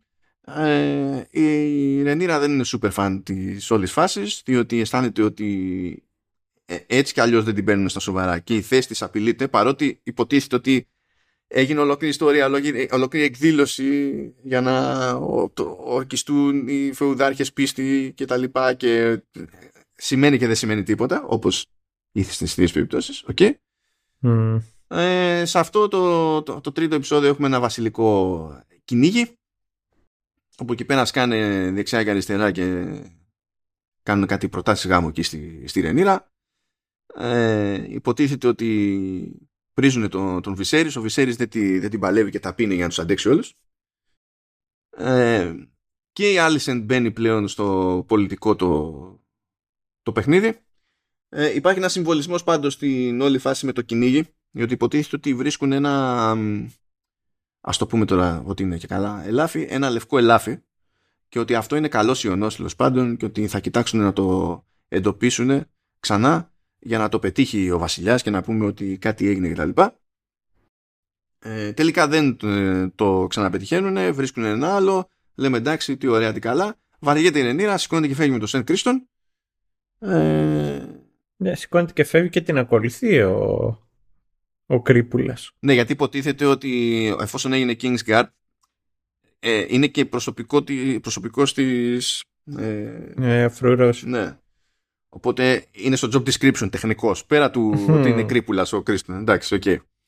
Ε, και επιστρέφουν ε, με, με έναν αγριόχοιρο που το κανονίσανε από σπόντα. Δεν πήγανε να πετύχουν αγριόχοιρο, απλά δέχτηκαν επίθεση από αγριόχοιρο και κάνανε τα κουμάντα και τον φέρανε και πίσω δωράκι.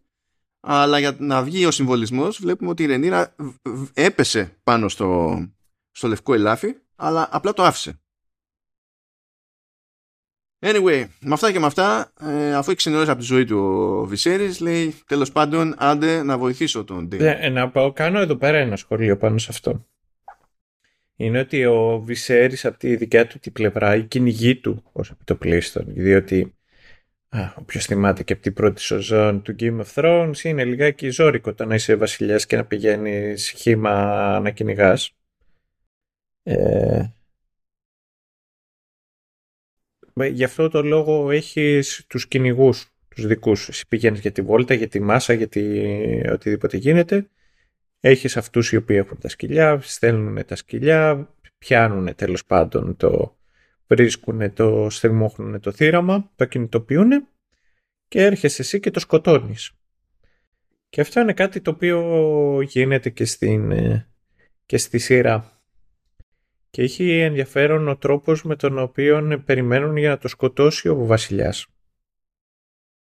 Και πρακτικά ο, ο Βυσέρης με την πρώτη του προσπάθεια αστοχεί.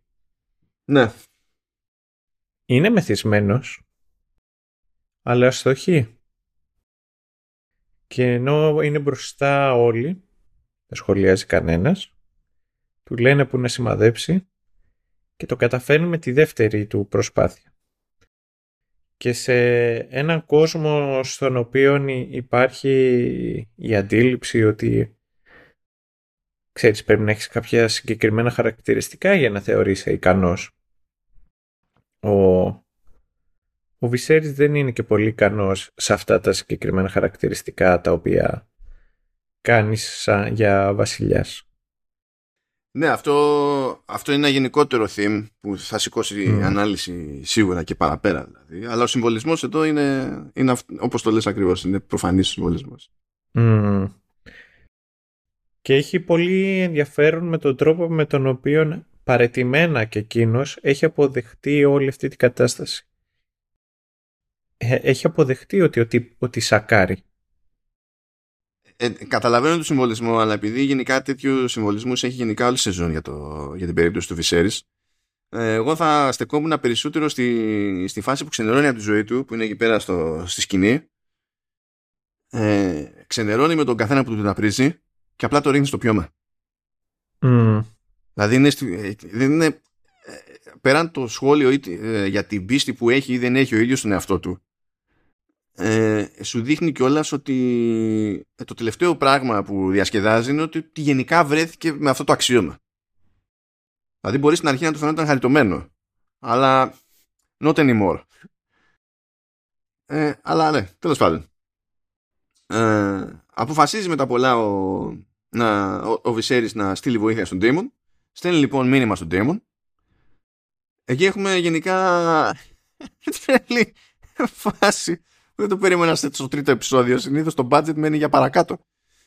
Ε, το παίρνει προσωπικά αυτό ο Ντέμον. Σου λέει τι θα περιμένω εγώ εδώ να μου στείλει δυνάμεις ο Βυσέρης και να με βοηθήσει και να κερδίσει αυτό στη μάχη. Τιλτάρει ο Ντέμον, τιλτάρει τελείως. Είναι όλοι οι υπόλοιποι δικοί του χεσμένοι, δεν μπορούν να, πάνε, να πέσουν πάλι στο πεδίο της μάχης και ξεκινάει και κάνει μια κομπίνα για να τραβήξει το, τον crab feeder έξω από το κρυσφύγετο και τις λοιπές δυνάμεις του και σχεδόν τους σαπίζει μόνος του. και ανοίγει το δρόμο για τα υπόλοιπα, τις υπόλοιπες δυνάμεις του και απλά κόβει στα δύο το κεφάλι, δηλαδή ούτε καν ολο... Ε, κόβει στα δύο το κεφάλι. Το σώμα, το σώμα, το σώμα όχι μόνο ναι. το κεφάλι. Τον κόβει στα δύο τον crab feeder και τελειώνει η υπόθεση εκεί πέρα. Θα σου πει, θα μου κλέψεις εμένα το kill, Viserys. Το οποίο δείχνει βέβαια και το πόσο γιούχου είναι και ο ίδιος ο Ντέιμον από την άποψη ότι ήταν εκεί πέρα δύο χρονάκια και δεν οδηγούσε πουθενά το πράγμα και μόλις του πάτησε στο κουμπί, μόλις με, μετετράπη σε ζήτημα εγωισμού το θέμα, πήγε εκεί πέρα, τα καθάρισε όλα. Μπαμ. Κατευθείαν. Λες, οκ. Αυτό ανεβάζει τις μετοχές του, του Damon. Ε, ο Viserys έχει μαλακώσει και του επιτρέπει να επανέλθει στο King's Landing. Ε, τα Steptones μένουν στο στρατόπεδο του, του Corlys, ε, ο οποίος εξακολουθεί να έχει κόντρα με τον Viserys γιατί δεν είναι κάτσε η παντριά και τα συζητάει με μπράβος και τα λοιπά για να τα κοιμιάσουν με, με free cities, κάτι το οποίο μαθαίνει ο Viserys και δεν τον διασκεδάζει ε, ιδιαίτερα. Γενικά όσο προχωράει η ιστορία να θεωρείται αυτονόητο ότι συνεχίζουν τα μικροτράβματα, τα μικροκοψίματα στο, σε διάφορα σημεία του, του Viserys και ότι αυτά καταλήγουν και μολύνονται. Έτσι να το θεωρείτε αυτονόητο. Το, το, το δείχνουμε εδώ και εκεί. Ε, η Ρενίρα ε, βαριέται που ζει, ο Ντέιμον έχει επιστρέψει είπαμε και πάνε έξω τη νύχτα, τη, την κάνουν από το Red Keep χωρίς να τους πάρει κανένα χαμπάρι. Ε, είμαστε εδώ πέρα λίγο στα πρόθυρα της, ε, της αμομιξίας, φιλιούνται, αγκαλιάζονται. Ναι, ναι, άμα είσαι Ταρκάριαν δεν είναι αυτό. Είναι, είναι tradition. tradition. Εντάξει, είναι παράδοση, καταλαβαίνω. Είναι τώρα, εντάξει, σαν λέμε για τους κριτικούς και για τα αντικριστά. Τι να κάνουμε; Ναι, ναι. Κρατιέται όμως ο Ντέιμον. Δηλαδή πήγε κόντρα στη, στο χαρακτήρα του. Η αλήθεια είναι. Ε, η Ρεντίρα ήταν ξανα, ξαναμένη. Ε, είχε δει εκεί πέρα, είχε τα θιάματα εκεί στο, στο καπηλιό. Ε, mm-hmm. Γυρνάει πίσω στο, στο δωμάτιο, συνειδητοποιεί ότι έχει τον Κρίστον πρόχειρο και κάτι πρέπει και να του γίνει. λέει σκύψε και βήξε. Έτσι, ακριβώς έτσι και γίνεται το sexy time. Ε, κάτι ακούγεται για την όλη φάση ότι βγήκε έξω και ότι κάτι έκανε με τον Damon. Ε, κάποιος τη ρουφιάνεψε. Και τη, τη ρουφιάνεψε στον ε, High Tower. Στον High Tower. Και ο High Tower το ρουφιάνεψε στο, στον Viserys. Ο High Tower είναι ήδη στο mode ότι γενικά το καλύτερο είναι να βάλουμε στην άκρη τη Ρενίρα και να πάρει προτεραιότητα ο Έγκον. Ε, γιατί πρώτον η οικογένειά μου, δεύτερον ε, το καλό του βασιλείου, με αυτή τη λογική κινείται ο το γενικά. Ε, η Ρενίρα τα παίρνει κρανίο διότι ξέρει ότι έχει κάνει μεν ματσακονιά, αλλά σίγουρα δεν έχει κάνει τη ματσακονιά για την οποία κατηγορείται. Ε, και το παίρνει όλο αυτό προσωπικά. Ε, εκφράζει την ανησυχία της στον Βυσέρης για το κατά πόσο είναι επισφαλής η θέση της στη, στη διαδοχή, αλλά της εξηγεί ότι δεν έχει αυτό το στόχο ο Βυσέρης. Θέλει, αλλά σου λέει, εγώ δεν θέλω να, να πάρω το λόγο μου πίσω. Θέλω όμως να συνειδητοποιήσεις ε, ποιο είναι το καθήκον σου, πώς πρέπει να φέρεις, πώς πρέπει να λειτουργείς και, και τα λοιπά. Δεν ξεκαθαρίζονται ποτέ όμως όλα αυτά τα γεγονότα και το αποτέλεσμα είναι ότι τα ακούει ο Ντέιμον ε, και λέει κοίταξε να δεις θα παντρευτεί στη, τη Λένορ Βελάριον ε, για να ρεφάρουμε τέλος πάντων αυτή την απόσταση που έχουν οι οικογένειες και να σταματήσει αυτή η κόντρα αλλά καλέ μου Ότο για το θράσος που είχες ε, να έχεις ρουφιάνους που παρακολουθούν την κόρη μου και να έρθεις να μου πεις μετά αυτά τα νέα τα οποία αρνούμε κατηγορηματικά πριν καν ψάξω να δω τι έγινε και δεν με νοιάζει καν να δω τι έγινε απλά αρνούμε γιατί μου δημιουργούν πρόβλημα δεν είσαι πλέον Hand of the King. Αντιγέα. Mm. Ε, και νέο, νέος Hand of the King είναι ο Lord, ο Lord Strong. Ο όνομα και αυτό, ρε. Ναι, ναι, εντάξει. Να σου πω, κάτσε, έχουμε και το Mark Strong. που είναι μορφή. Δεν κατάλαβα. Εννοείται. Και τα σπάει ο Mark Strong. Ναι, όχι, είμαι φαν. Είμαι φαν. Εν τω μεταξύ, Mark Strong είναι και ψευδόνυμο και νομίζω από πού κρατάει. Α, αυτό ακριβώς. Αυτό ήθελα να πω. Ναι. Ο τύπος είναι, το όνομά του είναι Μάρκο Τζουζέπε κάτι. Okay. Είναι Μάρκο Τζουζέπε Σαλουσόλα. Ναι. Και μεγάλος γεννήθηκε στο Λονδίνο και ας πούμε ότι δεν δεν είχε πατέρα. Μεγάλο... Είχε πατέρα προφανώς, αλλά ξέρετε, καταλαβαίνετε. Και μεγάλο χωρίς πατέρα. Ε, είχε, άλλαξε το, το όνομα τους η μάνα του. Η μάνα του πήγε και άλλαξε το όνομά τους για να ταιριάζει καλύτερα με τους υπόλοιπους Εγγλέζους. Και από όλα τα ονόματα που μπορούσε να διαλέξεις λέει ας το κάνω strong και λες I love the balls in you. ναι, αλλά να σου πω κάτι, κατάφερε και το στηρίζει. Ε. Δηλαδή, του βγήκε, της βγήκε το στοίχημα. Τέλος πάντων. Ε, ε, τώρα, χωρίς να μπει στη διαδικασία ο Βυσέρης να εξακριβώσει ακριβώς τι έγινε, στέλνει στην ουσία ένα. Τι να το πούμε. Ένα ας το πούμε, φίλτρο, τι διάλογο είναι, ε, στη, στη Ρενίρα, ε, που στην ουσία είναι το και καλά το The Day After Pill, ώστε σε περίπτωση που ε, να, να κόψει την όποια πιθανή εγκυμοσύνη.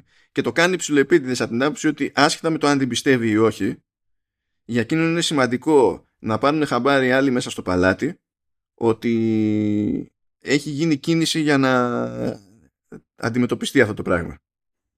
Είναι λίγο περίεργο τέλος πάντων. Και γιατί, the, όπως λέει, the truth doesn't matter, only perception. Και έτσι είναι σε αυτά τα...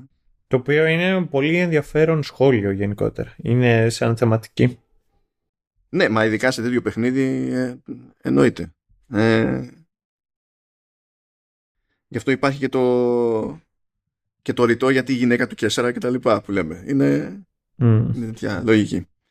Ε, προχωράμε όμως, προχωράμε. Ε, πάμε στη, φτάνουμε στη μέση τέλος πάντων τη σεζόν. Ο Ντέιμον αρχίζει και ε, σκοτώνει staff σε πρώτη φάση της σύζυγό του. ε, Εν τω μεταξύ έχει ενδιαφέρον το ότι δεν την σκότωσε ακριβώς αλλά ούτως ή άλλως θα το έκανε.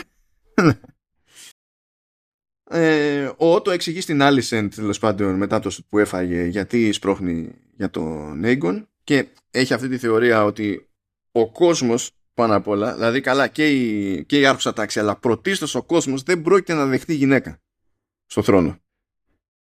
Και ότι με το να βάλουμε γυναίκα στο θρόνο απλά ερχόμαστε πιο κοντά στον εμφύλιο και το να υποστηρίξω μια επιλογή που μας φαίνει πιο κοντά στον εμφύλιο είναι κόντρα στο συμφέρον του βασιλείου και πάει λέγοντας. Που έχει μια, είναι μια λογική συγκεκριμένη τέλος πάντων. Ε, στο μεταξύ, η Άλισεν γνωρίζει τον Lord Laris ε, σε παρένθεση Strong. Είναι και αυτός Strong, τέλος πάντων. Ε, είναι, άρα είναι γιος του νέου Hunt ε, of the King και έχει και ένα ζαβοπόδι εκεί πέρα. Δεν μας εξηγείται ποτέ από τι. Ε, αλλά αυτός είναι. Όχι, ρε, δεν ήταν που τον είχε πετάξει ο Ντέιμον. Τον είχε πετάξει ο Ντέιμον; Από, νομίζω ότι. Εντύπωση είναι. Ε. Τώρα, δεν ξέρω. Okay. Κάποιος, κάποιος πρόθυμος θα βρεθεί να με διορθώσει στα σχόλια. Πάντα μου αρέσει αυτό. Ε, νομίζω ότι στο τέρνι το αρχικό που κάνανε εκεί με... Πώς λέγεται το Lansing Tournament. Πώς λέγεται στα ελληνικά πλάκα πλάκα. Καλ... Κονταρομαχία. Στην κονταρομαχία. Εντάξει. Τέλος πάντων, jousting είναι αυτό βέβαια τεχνικό. Στα αγγλικά ναι, είναι jousting. Αλλά ας το πούμε. Ναι, κονταρομαχία. Εντάξει. Θα το πούμε. Ναι, ναι, ναι, ναι. Σε jousting εκεί. Νομίζω συμμετείχε και εκείνος. Και έπεσε και έσπασε το πόδι του. Νομίζω πα και τον. Ναι, δεν μου μείνει αυτό να σου πω αλήθεια. Ναι, OK, okay, δεκτό. Okay. Ε, αυτή την εντύπωση έχω, αλλά είναι χαό, ναι. Ε, δεν παίζει γνωστικό ρόλο, τουλάχιστον στο, στο υπόλοιπο, οπότε τι λάθος, τι ξελάθος mm. το έχουμε. Ο, ο Λάρης είναι ο Κρύπουλας. είναι, είναι, είναι ο Κρύπουλας, πάρα πολύ απλά. Ναι, και... ναι, ναι, ναι, εμένα δεν μου αρέσει αυτό το, έτσι πως το λες. Γιατί δεν κατάλαβα. Ε, γιατί νομίζω ότι κάνεις λιγάκι kink shaming τώρα. Ε, το πρόβλημά μου δεν είναι το kink που έχει. Το πρόβλημά μου είναι που διαχειρίζεται το kink. Έχει... είναι OK. Okay. δηλαδή μπορεί να του αρέσει ό,τι να είναι, αλλά το άτομο δεν βγάζει νόημα ως προς, το πώς το χρησιμοποιεί αυτό. Αλλά τέλος πάντων, Ε, προσεκίζει εκεί την Alicent για να πει ότι κοίταξε να δεις, εγώ μπορώ να σου φανώ χρήσιμος, just so you know. Ε, η Alicent, μεταξύ, η σχέση Alicent και, ε, και, και Ρενίρα κλονίζεται γενικά, υπάρχει θέμα με τη φιλία και ειδικά όλη αυτή η ιστορία με τις φήμες για το τι έγινε με τον Damon και τα λοιπά τη ζόρισε διότι η Alicent έχει υποτίθεται κάποιες αρχές που τη, δηλαδή την κάνουν να βλέπει όλο αυτό το θέμα έτσι με μια κάποια σιχασιά αλλά αυτό που την πονάει περισσότερο είναι ότι ε, δεν της εξηγείται ακριβώς η καλύτερη της φίλη. Ακόμη και έτσι βέβαια η Άλισαντ επιλέγει να την υποστηρίξει και να την πιστέψει διότι θεωρεί ότι αυτό πρέπει να κάνει ως φίλη ακόμα και αν της λείπει πληροφορία. Με τα δεδομένα που έχει για το τι χαρακτήρα έχει γενικά η, η Ρενίρα. Είναι, είναι πολύ σημαντική αυτή μεταξύ τους σχέση και τα κίνητρα που έχει κάθε μία στις κινήσεις που, που γίνονται ε, που επίσης σηκώνει σχόλιο στο, στο τελείωμα γιατί για μένα έχει φοβερό ενδιαφέρον. Με αυτά και με αυτά είναι Βελάριον είναι και η Ταργκάριεν ε, κανονίζουν εκεί πέρα ε, γάμο τα λένε για το πώς θα λειτουργήσει η, διαδοχή. Είναι γάμος που κανονίζεται για τη Ρενίρα θα, θα παντρευτεί τον, τον, ε, τον Λέινορ, ο οποίος Λέινορ το παιδί του να κάνει εκεί. Ε, Οπότε έρχονται και οι δύο αυτοί τέλος πάντων. Έρχεται το Σέβο σε μια συμφωνία που λέει: Κοιτάξτε, να δεις, θα κάνουμε αυτό που είναι να κάνουμε για την οικογένεια, γιατί πρέπει. Ε, ή έτσι ήρθαν τα πράγματα, δεν την γλιτώνει κανένας. Αλλά μην αγχώνεσαι, εσύ θα μπορείς να κάνεις το κομμάτι σου και εγώ θα μπορώ να κάνω το κομμάτι μου. Δεν θα το πάρουμε προσωπικά. Το ζήτημα είναι να λειτουργεί ε, όλο το υπόλοιπο σε πολιτικό επίπεδο και επίπεδο εντυπώσεων και τα λοιπά. Ε, δεν το παίρνει πολύ καλά ο σε Κρίστον αυτό. Ζηλεύει το παιδί. Ναι. Ε, προσπαθεί να πει έλα μαζί μου να φύγουμε ξέρω εγώ και ε, γιατί να παντρευτείς από σκοπιμότητα μπορούμε να την κάνουμε και να ζήσουμε την αγάπη μας και τα λοιπά. Τρώει άκυρο από τη Ρεντήρα γιατί σου λέει κοίταξε να δεις εγώ έχω και κάποιες υποχρεώσεις δεν το κάνω αυτό για διασκέδαση δηλαδή δεν είναι ότι πετάω τη σκούφια μου αλλά ε, δεν πρόκειται να αγνοήσω το καθήκον μου κτλ ε, στραβώνει ο Κρίστον και πηγαίνει και ρουφιανεύει στην Άλισεν τη, τη Ρενίρα για το Night Out. Το Night Out και το Sexy Time που έπαιξε μετά.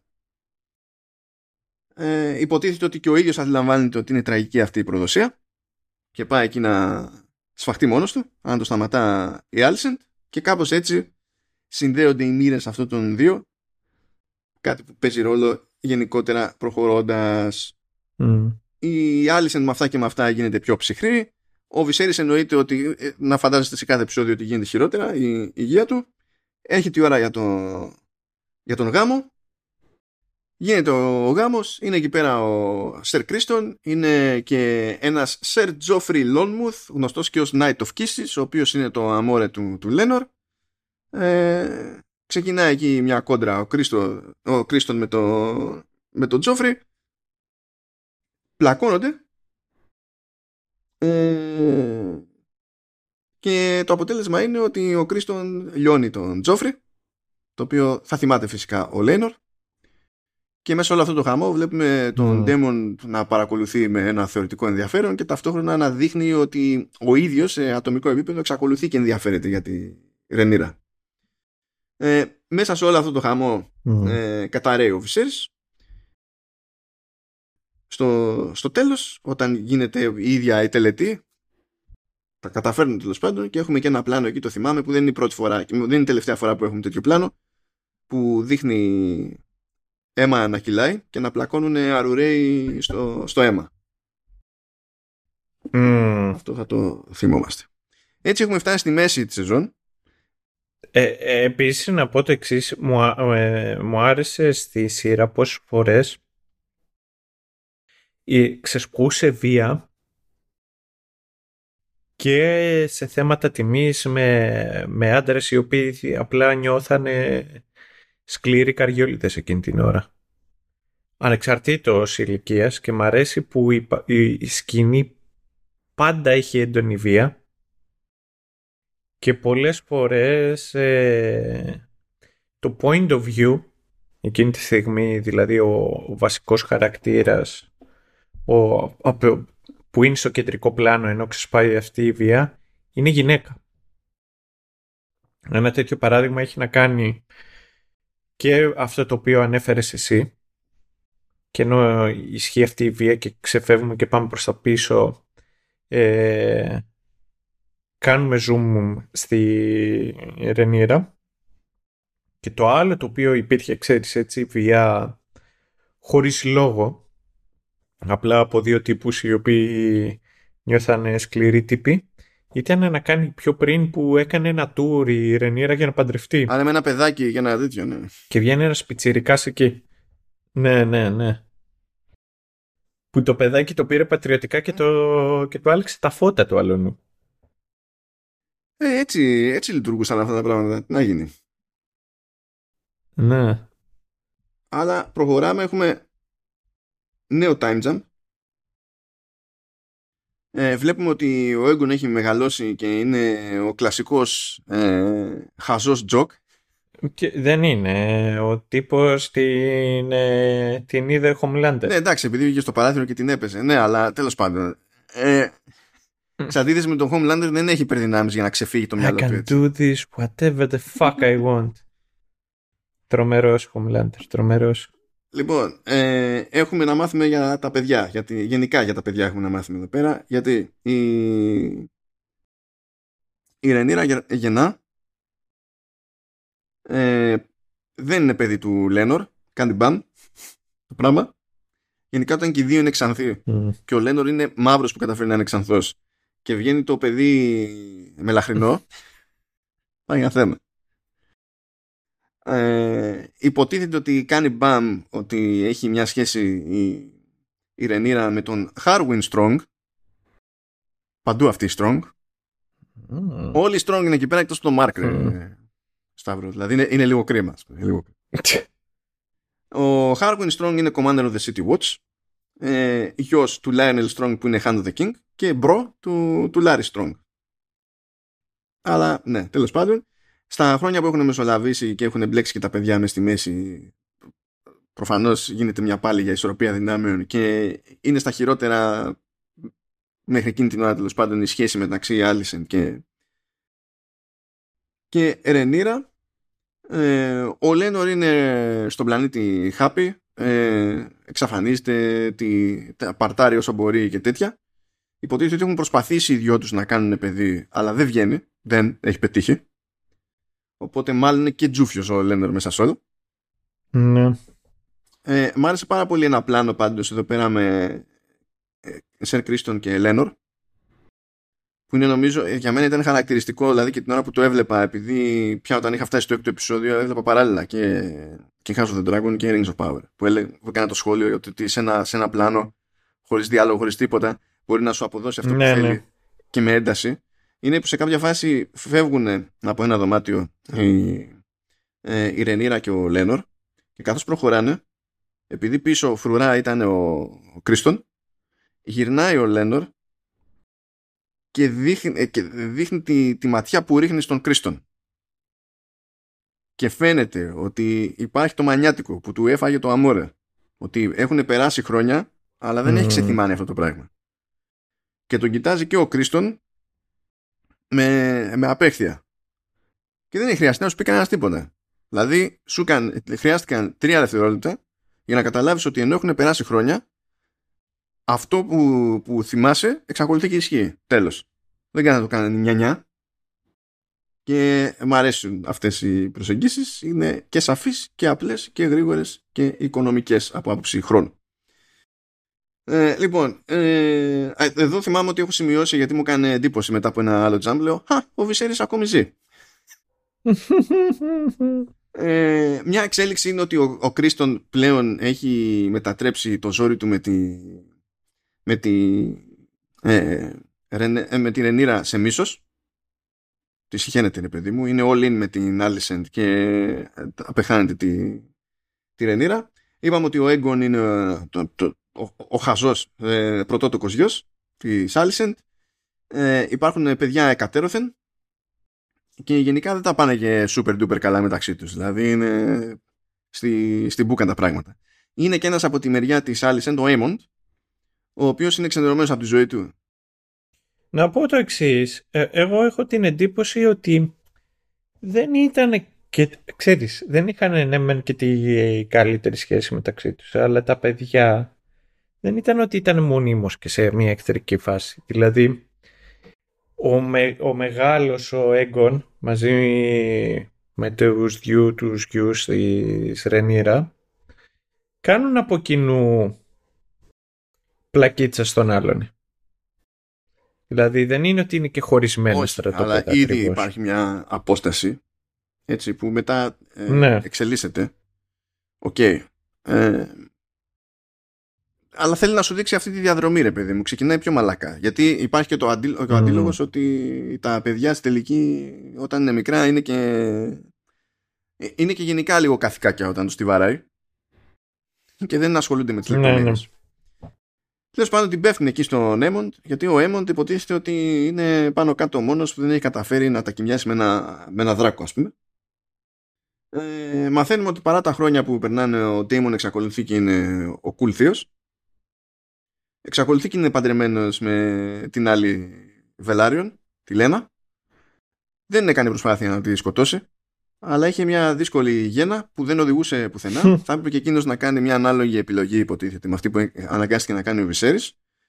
Ε, στην ουσία δεν την έκανε ποτέ. Τσίτωσε η Λένα, πήγε στο δράκο της και τον διέταξε να την κάνει extra crispy. Και την έκανε extra crispy. Και ο Ντέμον γενικά, ε, δηλαδή... Ε, η, η Veigar, που, ήταν, που είναι ο μεγαλύτερος δράκος.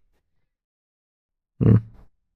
Ο, η Veigar, έτσι λέγεται, είναι η Δράκαινα. Λέμε, εγώ πιάνω το είδος. Πώς λέμε άνθρωπος, τι να πούμε τώρα. Εντάξει, η Δράκαινα. Εντάξει. Ναι, ναι, ναι.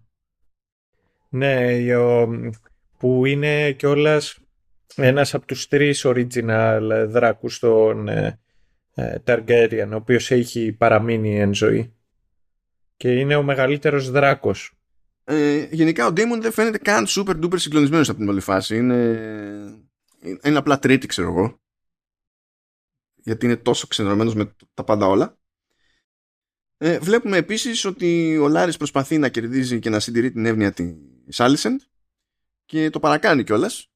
διότι χωρίς να του πει να κάνει κάτι τέτοιο η Άλισεντ ε, φροντίζει να δολοφονήσει και τον Χάρουιν Strong που είναι ο πατέρας των γιών της Ρενίρα.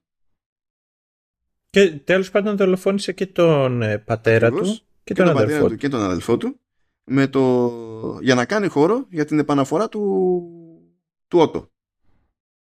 Ε, υποτίθεται ότι ε, ήδη ήταν λίγο περίεργα τα πράγματα από την άποψη ότι ακούγονταν ε, φήμες για το ότι ο Χάρουιν είναι ο, ο πραγματικός πατέρας των παιδιών της, της Ρενίρα ε, προσπάθησε ο Λάιονελ να παραιτηθεί για να απομακρυνθεί από αυτή τη φάση και να πάρει μαζί του και τον Χάρουιν ε, δεν έγινε δεκτή παρέτηση από τον Βυσέρης γιατί σου λέει ό,τι και να είναι εσύ μέχρι στιγμής μου έχεις φερθεί πολύ καλά ξέρω εγώ και τα λοιπά okay. Ο στόχος ήταν να συνοδεύσει τον Χάρουιν σε μια κάποιο είδους εξορία, αλλά τους έκανε και αυτούς έξτρα κρίσπι ο, ο Λάρης και επανέρχεται, υποτίθεται, ε, ο, το, ο Λάρης μέχρι τώρα τα κάνει όλα for free αυτά. Δεν, δεν ζητάει κάτι. Λέει είμαι σίγουρος ότι κάποια στιγμή θα με ανταμείψεις, δεν υπάρχει θέμα κτλ. Ναι. On the horniest of my day, I'll make a call to you. Με αυτά και με αυτά ξενερώνει τελείως η, ε, η Ρενίρα και σου λέει you know what; Ενώ πριν τα έχει συζητήσει με τον Λένορ και ο Λένορ της έλεγε να σηκωθούμε να φύγουμε από αυτή την τρέλα ε, έλεγε όχι δεν είναι δεν θα κάνω εγώ πίσω και τα λοιπά αλλά παραξενερώνει με αυτή τη, την εξέλιξη των πραγμάτων και λέει με τον Λένορ ε, πάμε, απλά πάμε να φύγουμε πάμε στον Dragonstone που έτσι κι αλλιώς είναι κληροδότημα δικό μου ε, και άντε για και έχουμε εδώ άλλη μια φορά ε, πλάνο με αρουραίους που είναι πάνω από μια φωτίτσα για να ζεσταίνονται. Mm. Είπαμε λοιπόν ο Ότο επανέρχεται είναι πλέον Hand of the King ε, αλλά έχουμε και, τη, ε, και την κηδεία της ατυχούς συζύγου του Ντέιμον ο οποίος Ντέιμον εξακολουθεί να μην ενδιαφέρεται φυσικά ε, σε κάποια φάση βάζει και τα γέλια. Ε, ο Βυσέρης είναι πάλι στη λύπηση εκεί πέρα και του λέει Ντέιμον έλα εντάξει γύρνα πίσω ξέρω εγώ δεν πειράζει είναι όλα τα παιδιά εκεί στην κηδεία και αρχίζουν και χοντρένουν εκεί πέρα οι κόντρες λίγο ε, ο Βυσέρης τα ψιλοχάνει σε κάποια φάση και ε, φωνάζει υποτίθεται την άλλη να τη λέει αίμα Α-ο. Υπάρχει πρόβλημα, χειροτερεύει το, το πράγμα. Ε, όλοι κάνουν ότι ε, δεν πρέπει να μιλήσουν για τα, για τα νόθα, αλλά κανείς δεν μπορεί να αποφύγει να μιλήσει για τα νόθα. Ε, γίνονται εκεί κάτι διαπραγματεύσεις για το σε ποιον θα περάσει το, το Driftmark, τον, τον Velaryon. Ε, βλέπουμε ότι Damon και, και Ρενίρα έρχονται πάλι, πάλι κοντά, τόσο κοντά που παρά είναι κοντά, γιατί παίζει 6 times στην παραλία και αποφασίζουν να τα κοιμιάσουν και να φτιάξουν ένα ενιαίο μέτωπο. Αλλά σου λέει πώς θα το κάνουμε αυτό; Υποτίθεται ότι είμαι παντρεμένη. Είμαι... There's an up for that. Ε, ε, εξακολουθεί και είναι ζορισμένη πάντως η, η Ρενίρα γιατί παρότι καταλαβαίνει ότι η παράταξη της Άλισεντ είναι που έφαγε λάχανο του Strong δεν μπορεί ακόμη να δεχτεί ότι η φίλη της θα διέταζε κάτι τέτοιο ρε παιδί μου. Αλλά κάτι πρέπει να γίνει για αυτή τη, την ιστορία. Ε, καθώς τέλος πάντων προσπαθούν, προσπαθεί κάθε πλευρά να κάνει τα κομμάτια της εκεί πέρα βλέπουμε ότι ο Έιμοντ που είπαμε τα έχει πάρει προσωπικά εκεί που δεν έχει το δικό του το δρακόνι ε, πηγαίνει και κλέβει την Βέγκαρ ορίστε γιατί σου λέει α πάει Λένορ υπάρχει Βέγκαρ ε, καταφέρνει τέλος πάντων και καβατζώνει το, το, τη Βέγκαρ ε, αισθάνεται πολύ περήφανος γι' αυτό. Το παίζει Μούρης. Ε, αρχίζουν και πλακώνονται μεταξύ τους τα, τα παιδιά. Ε, ο, ο Έμοντ τέλος πάντων ε, ε, πάει, πάει να λιώσει έναν αλλά τον, τον Λουσέρης συγκεκριμένα. Ο Λουσέρης ίσα ίσα τη γλιτώνει αλλά φροντίζει να φάει και το ένα μάτι του, του Ούψι. Ο Βυσέρης τα παίρνει κρανίο, τα παίρνει τέρμα, τέρμα κρανίο για το ότι οι δύο πάντε της οικογένειάς του δεν μπορούν να βρουν μια ισορροπία και πρέπει να ασχολείται όλο με αυτούς και να φοβάται στην ουσία για το τι επίπτωση θα έχουν όλες αυτές οι κόντε στο Βασίλειο. Ε, τους μαζεύει εκεί πέρα και ζητά εξηγήσεις. Ε, λέει ότι δεν επιτρέπω σε κανένα να μιλάει για, για νόθα ε, δεν επιτρέπω σε κανένα να ε, προτείνει εναλλακτικές θεωρίες για το θέμα της διαδοχής. Υποτίθεται ότι είναι φυξαρισμένη διαδοχή. Έχει πάρθει απόφαση από καιρό και μόνο που το συζητάτε τα, τα παίρνω, διότι απλά έχετε γραμμένη την απόφαση που έχω πάρει τόσο καιρό και αθετείτε και τους όρκους που δώσατε πριν από τόσο καιρό, το κέρατό σας. Αλλά η άλλη νιώθει ότι την πνίγει το δίκαιο γιατί είμαστε σε μια φάση πλέον που πλακωθήκανε και τα παιδιά μεταξύ τους. Έτσι. Ε, οπότε μπαίνει και ο ρόλος της μάνας μέσα στη φρίκη και στις δύο μπάντες. Οπότε ζητάει τα αρέστα, ε, τραβάει και μαχαίρι, ε, τραυματίζει τη, τη Ρενίρα, σοκάρεται και η ίδια με την πάρτη της, ο Ντέιμον περνάει τέλεια. Απλά περνάει τέλεια, ράζει. είναι ο καλύτερος. Ε, και με αυτά και με αυτά, επειδή πάει να διαλυθεί όλη η φάση εκεί πέρα, πετάγεται ο Aemon και λέει τέλος πάντων, never mind, για μένα ήταν fair trade. Έχασα ένα μάτι, αλλά καβάντουσα αυτό το δράκο. Εντάξει, αντιγιά, ας πούμε. Και, και με αυτή, ναι, την, με αυτή την ιστορία είναι σαν να, ε, πώς να το πούμε, αποκρισταλώνεται το, το αναπτυσσόμενο μέχρι πρώτη ρήγμα μεταξύ Ρενέρης και, και Άλισεντ. Και γίνεται αυτό με πάτημα στα, στα παιδιά. Ε, Damon και Ρενίρα παντρεύονται, την κάνουν για Dragonstone και λένε ότι θα ξεφορτωθεί με τον Λέινορ ε, μαζί με το τρέχονα μόρε του Λέινορ που είναι ο Καρλ. Πηγαίνουν, βρίσκουν τον Καρλ και στείλουν στην ουσία μια ολόκληρη κομπίνα εκεί ώστε να φανεί ότι δολοφονήθηκε μετά από μάχη, ξέρω, μετά από καυγά ο Λένορ, από τον ίδιο τον Καρλ, αλλά όλο αυτό είναι μούφα και Λένορ και Καρλ απλά την κάνουν και πάνε να, να ζήσουν τη ζωή τους άσημοι στην ουσία. Ε, και το συζητάνε γενικά εκεί πέρα ε, Damon και, και Rhaenyra από την άποψη ότι από τη μία θα χρεωθούμε ότι ε, δηλαδή ακόμα και αν δεν υπάρχουν αποδείξεις συγκεκριμένα όλοι θα υποθέσουν το κάναμε εμείς και θα το χρεωθούμε και αυτό είναι κατά μία έννοια μείον αλλά έχει και το θετικό του από την άποψη ότι το παραδεχτούμε, δεν το παραδεχτούμε, ισχύει ή δεν ισχύει. Όλοι οι υπόλοιποι θα μείνουν με την εντύπωση ότι είμαστε ικανοί να κάνουμε κάτι τέτοιο. Οπότε κάτι χάνεις, κάτι κερδίζεις. Mm. Ας το πούμε έτσι. Ίσα ίσα σε αυτή τη σκομιθία κιόλας. Ε, λέει, ξέρω εγώ, είναι ο... Λέει, let them whisper we will know the truth of it and our enemies won't. They will fear what else... Uh, λέει; Ναι. They will fear what else we might be capable of. Οπότε βρίσκουν τη, mm. τη μόντα.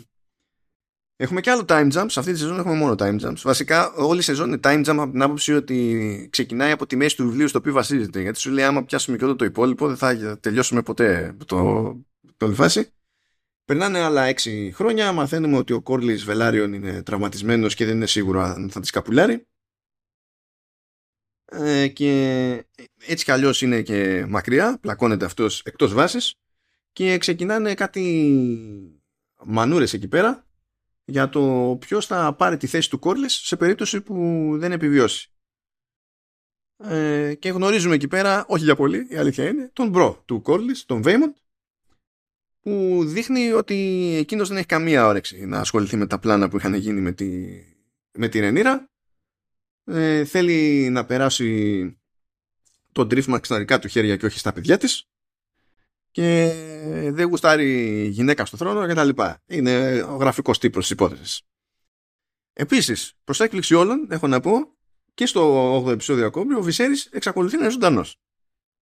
Όλοι πηγαίνουν στο King's Landing υποτίθεται για να ε, εκφράσουν τέλος πάντων τις προτιμήσεις τους για τα θέματα της διαδοχής. Ο Βυσέρης δεν είναι σε καλή φάση, είναι πλέον χαπακωμένος, είναι τίγκα στο, στο όπιο ε, και δεν μπλέκει με την καθημερινή διακυβέρνηση, οπότε τα κουμάντα γίνονται από τον Otto Hightower, ο Sound of the King και από την Άλισεν που είναι βασίλισσα έτσι κι αλλιώς. Ε, πάνε στο King's Landing και ο Ντέμον και η Ρενέρης ε, έχουν την. Δηλαδή, απλά είναι σαν να μην νοιάζεται κανένας που έφτασαν. Κανένας δεν μπήκε στη διαδικασία να τους υποδεχθεί.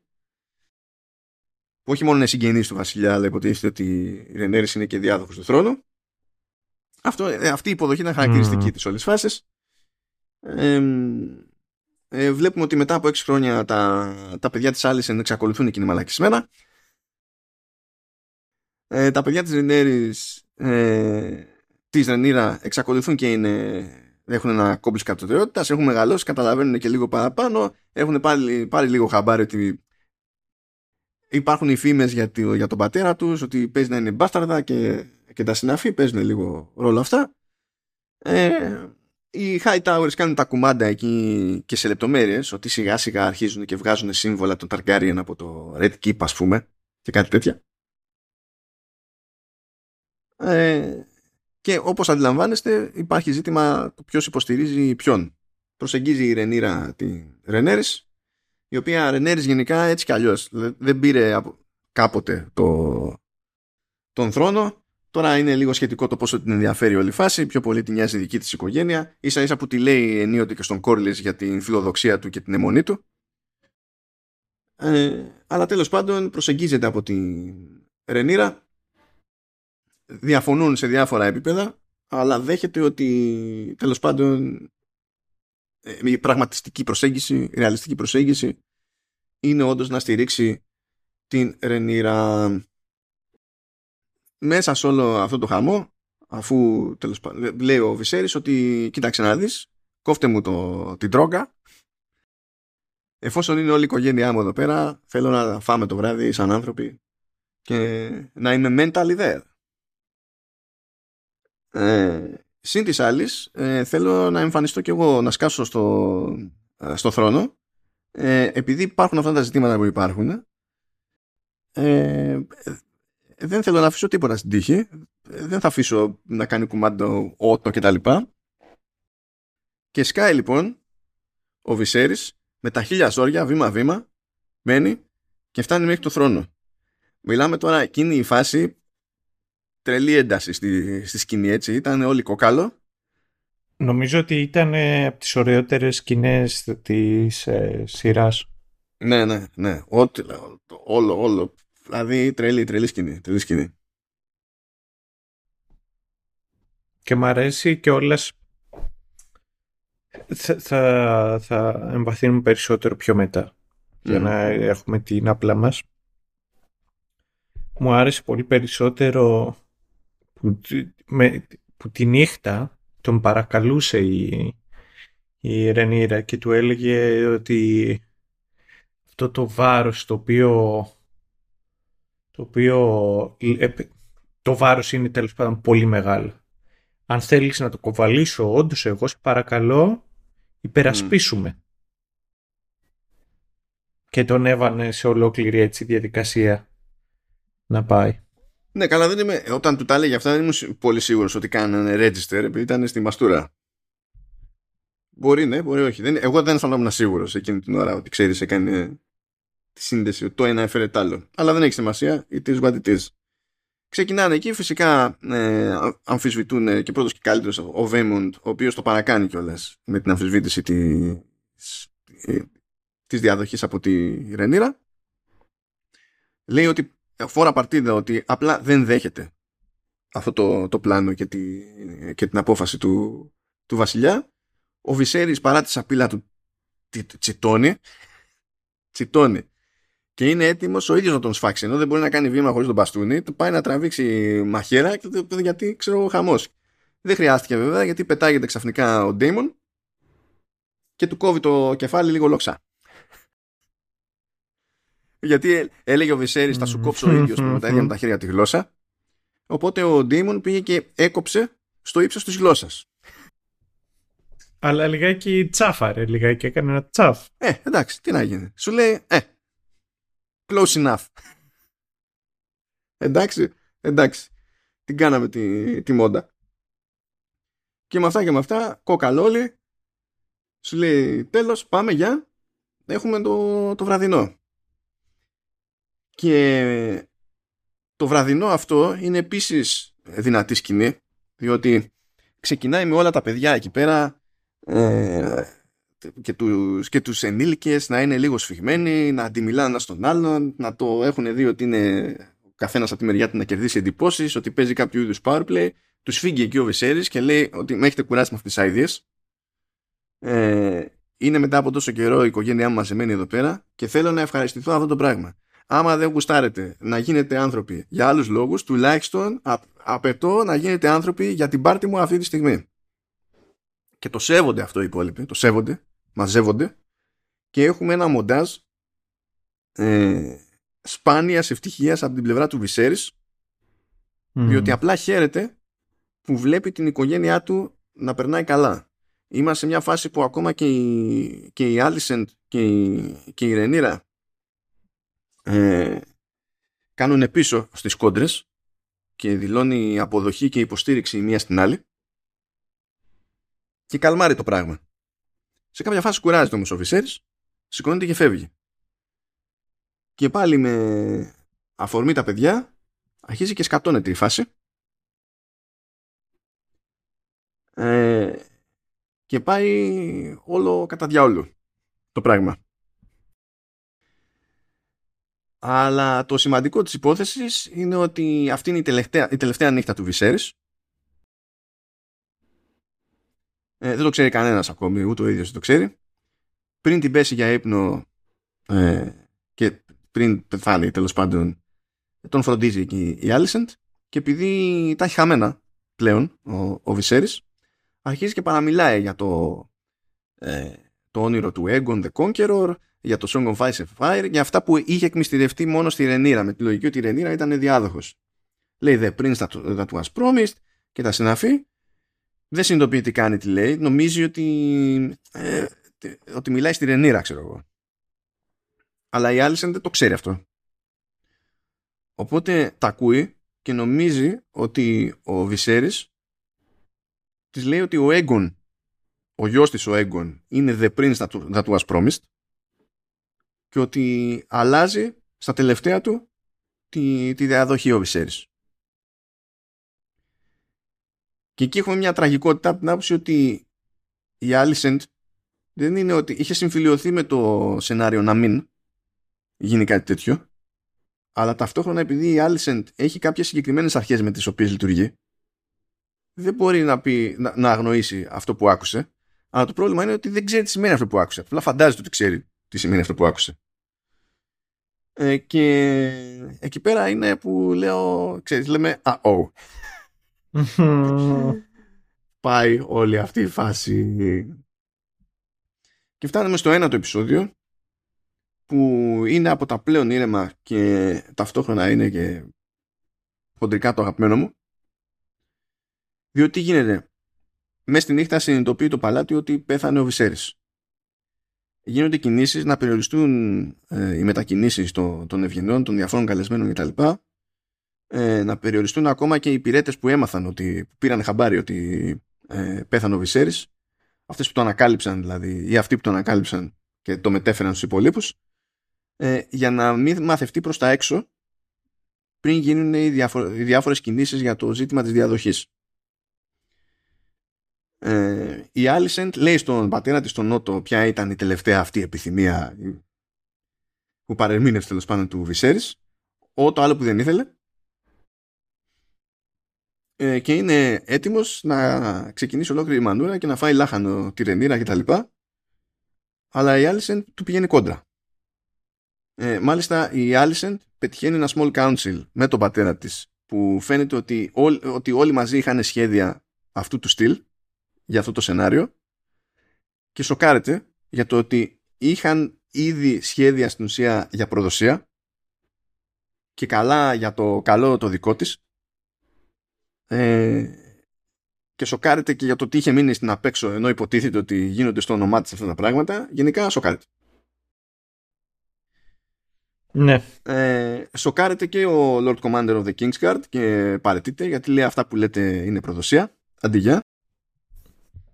Ο οποίος ε, έχουμε αναφέρει πολλούς, αλλά ο Μακτάβης είναι τρομερή μουτσούνα. Είναι, είναι, είναι. Ισχύει. Και επίσης τρο, ε, και, και τρομερή γενιάδα.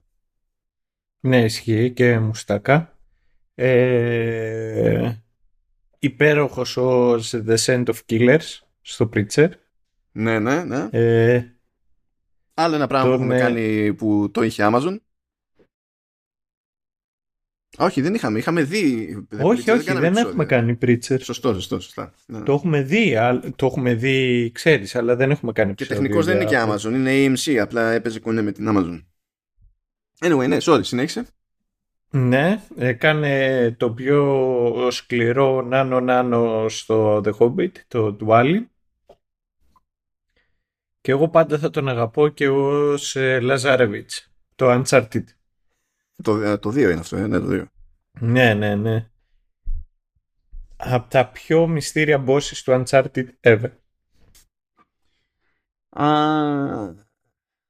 τέλος πάντων, ε, αρχίζουν και σφίγγουν τους άλλους φιλδάρχες ευγενείς και τα λοιπά. Σε περίπτωση που κάποιος ε, θέλει να μείνει πιστός στο πλάνο το αρχικό του Βυσέρης, ε, οθείται να αναθεωρήσει, ας το πούμε έτσι, mm.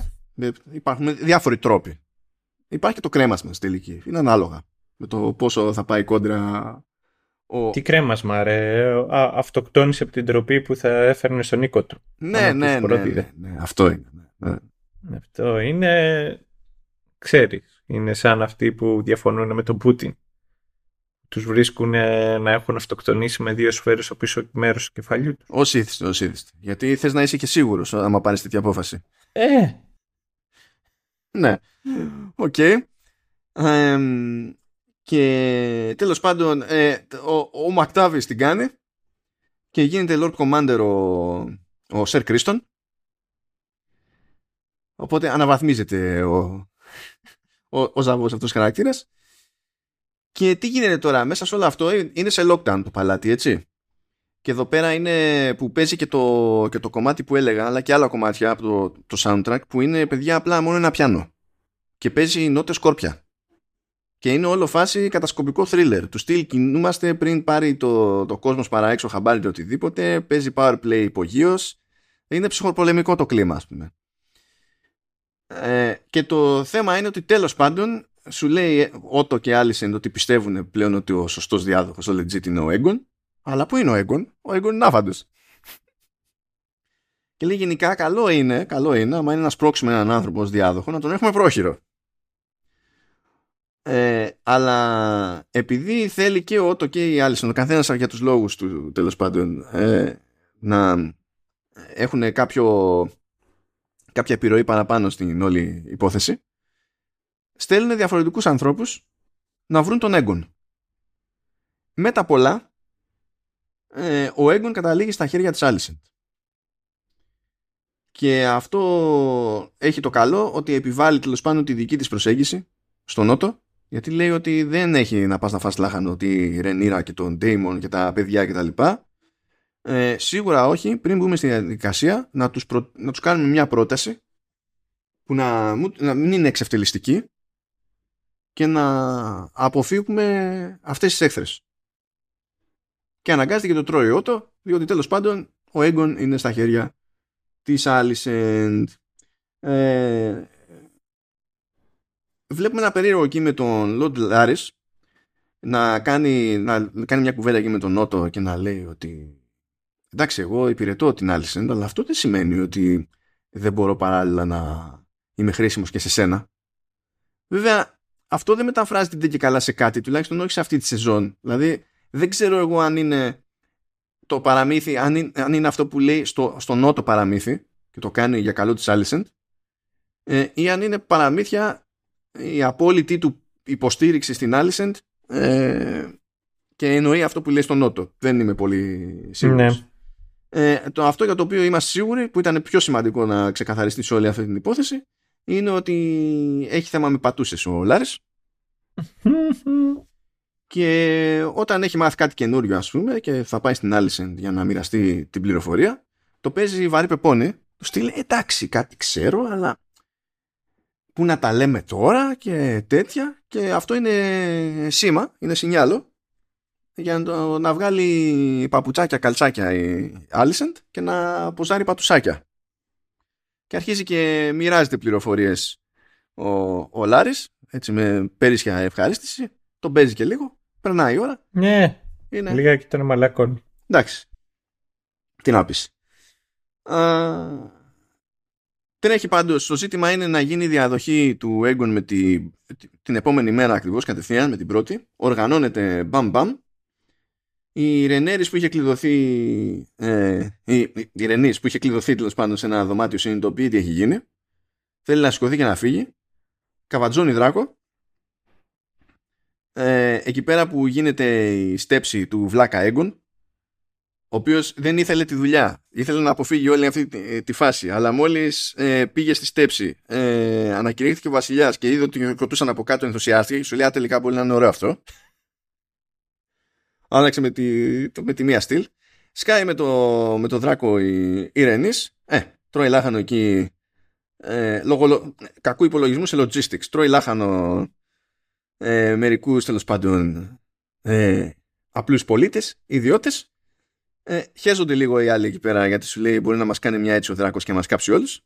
Δεν το κάνει όμως και σηκώνεται και φεύγει και υπονοείται ότι υπάρχει μια κάποια ανοχή ας πούμε στην προσπάθεια της Alicent. Δεν είναι ξεκάθαρο σε εκείνη τη φάση. Για να φτάσουμε στο τελικό επεισόδιο όπου πρώτα απ' όλα μαθαίνουμε ότι η Ρενής φεύγοντας στην ουσία πηγαίνει ε, στη, στη Ρενίρα και εκείνη είναι που ενημερώνει την Ρενίρα και τον Ντέιμον ότι πέθανε ο Βυσέρης. Ο, ο Ντέιμον ε, τυλτάρει κατευθείαν, θεωρεί αυτονόητο ότι κάποιος σκότωσε τον Βυσέρης. Ε, λέει, ωραία, πάμε πόλεμο, αλλά χωρίς το ερωτηματικό που ήταν στη Λούφα και παραλλαγή και τα πλουσάκια, mm. τα προοδητικά, χωρίς το ερωτηματικό, είναι πάμε πόλεμο, δεν κρατιέμαι κτλ. Η Ρενίρα όμως λέει, όπα, όπα, όπα, κάτσε, να δούμε τι παίζει. Είναι και έγκυος μέσα σε όλα. Ε, και έχουμε εδώ άλλο ένα παραλληλισμό, διότι μαζί με το σοκ για, τα, για, τα νέα, για το θάνατο του πατέρα της και τα λοιπά, πάει να γεννήσει πρόωρα και καθώς υποφέρει για να καταφέρει και να γεννήσει έχουμε πάλι παραλληλισμό με δράκο και έχουμε κάτι πλάνα μεικτά εδώ και εκεί mm. γεννιέται νεκρό το, το παιδί πάει γι' αυτό, τρώει και την έξτρα ξενέρα, η, η Ρενίρα. Ε, εμφανίζεται ένας άλλος από Kingsguard, ο Eric, όπου καβάντωσε το... Ε, το κράνος του Βυσέρης. Το κράνος. Έλα ρε το κράνος. το στέμα ρε. Το, το στέμα. Όχι, crown, κράνος. Το στέμα ρε, του Βυσέρης και το προσφέρει στη, ε, στη Ρενίρα. Ε, ε, σε εκείνο το σημείο ε, έχουμε κάτι μαγικές ματιές του Damon. Πραγματικά δεν ξέρω πώς καταφέρνει και παίζει έτσι ο Matt Smith, δηλαδή είναι σπούκι. Τον βλέπουμε που κοιτάζει για λίγο το ορφανό στέμα του Βυσέρης. Και καταφέρνει το άτομο με μια ματιά και σου δείχνει το, το ζόρι που τραβάει εκείνη τη στιγμή μέσα του που βλέπει αυτό το στέμα χωρίς τον αδερφό του. Το φορά τέλος πάντων η, η Ρενίρα, σου λέει εγώ είμαι ο legit διάδοχος, αρχίζουν μετά τα καταμετρήσεις τι έχει το κάθε στρατόπεδο, σου λέει εμείς δεν έχουμε πολύ λαό, δεν έχουμε πολύ στρατό, ε, έχουμε όπως πολλοί περισσότερους δράκους, έχουμε 13 ενώ οι άλλοι παράταξη έχουν ε, 4. Ε, για να βοηθηθείτε γιατί θα αναφέρονται και έτσι και γενικότερα προχωρώντας πιστεύω υποτίθεται ότι είναι η μαύρη παράταξη και η πράσινη παράταξη. Ε, η πράσινη είναι η μεριά της Alicent ε, των Hightower το πούμε έτσι και του Aegon και η μαύρη είναι της Ρενίρα ε, τέλος πάντων OK okay, ε, το κάθονται εκεί το, το μαγειρεύουν ε, έχω να πω ότι εκεί που το μαγειρεύουν είναι σε ένα, σε ένα, σε ένα πέτρινο τραπέζι που είναι ταυτόχρονα και χάρτης. Αλλά είναι τι είναι αυτό, είναι ηφαιστειακή πέτρα, δεν ξέρω τι είναι, τι μόντα έχουν κάνει. Ναι, είναι, ναι μοιάζει με ηφαιστειακή πέτρα. Και... Πρέπει να την, να έχουν κρυφό φωτισμό, σαν κρυφό φωτισμό. Είναι στην ουσία του βάζουν φωτιά και πυρώνει και έτσι φαίνονται οι διάφορες γραμμές, ξέρω εγώ, στα σύνορα κτλ. Αυτό ήταν πολύ εντυπωσιακή ιδέα. Αυτό το χάσμα σαν ηλίθιος και αυτοί το κάνανε για 1,5 πλάνο, ας πούμε, για το ΕΦΕ. Mm. Εγώ εντάξει, τι χαιρόμουν μόνος μου.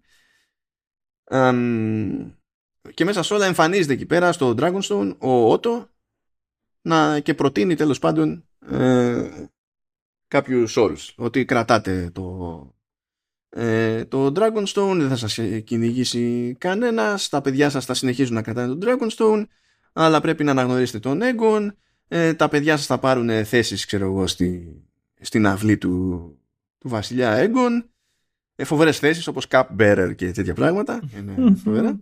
Ε, την αντιμετωπίζετε με χιούμορ η, η όλη φάση, αλλά τέλος πάντων ενώ ο Ντέμον είναι έτοιμος να ρίξει ξύλο, η Ρενίρα κάνει πίσω και λέει: Κοιτάξτε να δείτε, θα, σας θα απαντήσω σε μια μέρα. Και συνεχίζεται το παιχνίδι όλο αυτό. Στην ουσία στέλνει τα παιδιά της ε, με, με δράκους σε, σε πιθανούς ε, συμμάχους. Το καλό στο μεσοδιάστημα είναι ότι είχε εμφανιστεί ο Κόρλης, ο οποίος πλέον είναι εντάξει. Ε, και ενώ στην αρχή φτάνει και εκείνος σε μια φάση που κουράστηκε να παίζει όλο αυτό το παιχνίδι, τότε είναι που τον σφίγγει η Ρενής και σου λέει να σου πω. Δηλαδή τόσες φορές το πας τώρα, τώρα θα το αυτό το θέμα. Και με τα πολλά λέει ότι εντάξει, ο στόλος μου δικό σας, που αυτό βοηθάει πάρα πολύ προφανώς στην πλευρά της Ρενίρα. Αλλά έχουν να ρωτήσουν και άλλους οίκους. Έχουν να στείλουν στους Παράθεων, έχουν να στείλουν στου στους Stark. Μ' αρέσει και μια τάκα που λέει There's no Stark that has ever forgotten an oath. Δεν κάτι είχαμε υποψιαστεί από την τριβή μας γενικά με το έργο του Μάρτιν. Με το Σταρκέικο. Έτσι. Ε, και στέλνει τα παιδιά με τα δρακάκια για να τα πούνε. Και πηγαίνει ο Λουσέρης που είναι ο νεότερος πηγαίνει στους Μπαράθιον. Μ' αρέσει το μεταξύ ο Μπαράθιον για να θυμηθούμε ότι και ο μετέπειτα Μπαράθιον ήταν κατά βάση άξιστος. Ο αυτός ο Μπαράθιον... Μα γιατί το λες αυτό; Ε, αυτός ο Μπαράθιον δεν ξέρει καν να διαβάζει. Οπότε τους, του δίνει ο, ο μικρός το μήνυμα ξέρω εγώ από τη Ρενίρα και φωνάζει το, τον Μέιστερ για να το διαβάσει. εντάξει, καλά πάμε, ήδη. Το πρόβλημα είναι ότι είναι ήδη εκεί ο Έμοντ με τη δρακάρα, την τεράστια. Και έχει τάξει γάμους και τέτοια στον Μπαράθιον. Ο Μπαράθιον σουτάρει τον, τον Λουσέρη, σου λέει τι είναι αυτά αντιγιά. Αλλά γενικά δεν γουστάρει ο Έμον να τον αφήσει ήσυχο τον Λουσέρης και ξεκινάει να κυνηγητό στου εθέρε με τους δράκους. Είναι το δρακάκι, δηλαδή είναι το, το, το, μικρότερο δρακάκι στην πλάση είναι που έχει ο Λουσέρης και ο, το πιο τεράστιος δράκος είναι στα χέρια του Έμον. Και το ξεκινάνε τέλος πάντων όλο αυτό. Δηλαδή, ο Έμον το ξεκινάει πιο πολύ για να, για να σπάσει τα νεύρα. Να σπάσει, για, για τσαμπουκά. Για pooling τέλος πάντων. Το θέμα είναι ότι σε όλο αυτό το πέρα δόθε αρχίζουν και εκνευρίζονται οι δύο δράκοι μεταξύ τους και πηγαίνει γυρεύοντας ο δράκος του μικρού τσιτώνει ο δράκος του, του μεγάλου ε, και τελικά πηγαίνει και κάνει τον μικρό μια χαψιά που σοκάρεται και ο Έμοντ, δηλαδή ενώ το βλέπει και έρχεται, προσπαθεί να κουμαντάρει το, τη δράκη να, να πει όχι σταμάτα, όχι σταμάτα, όχι σταμάτα, κάνει τον μικρό δράκο μια χαψιά, κόβει στη μέση και αυτόν και, το, και τον Λουσέρης, οπότε, ούψ, αυτό ήταν the big oops. Ήταν το Uber oops. Ναι, ναι, ναι.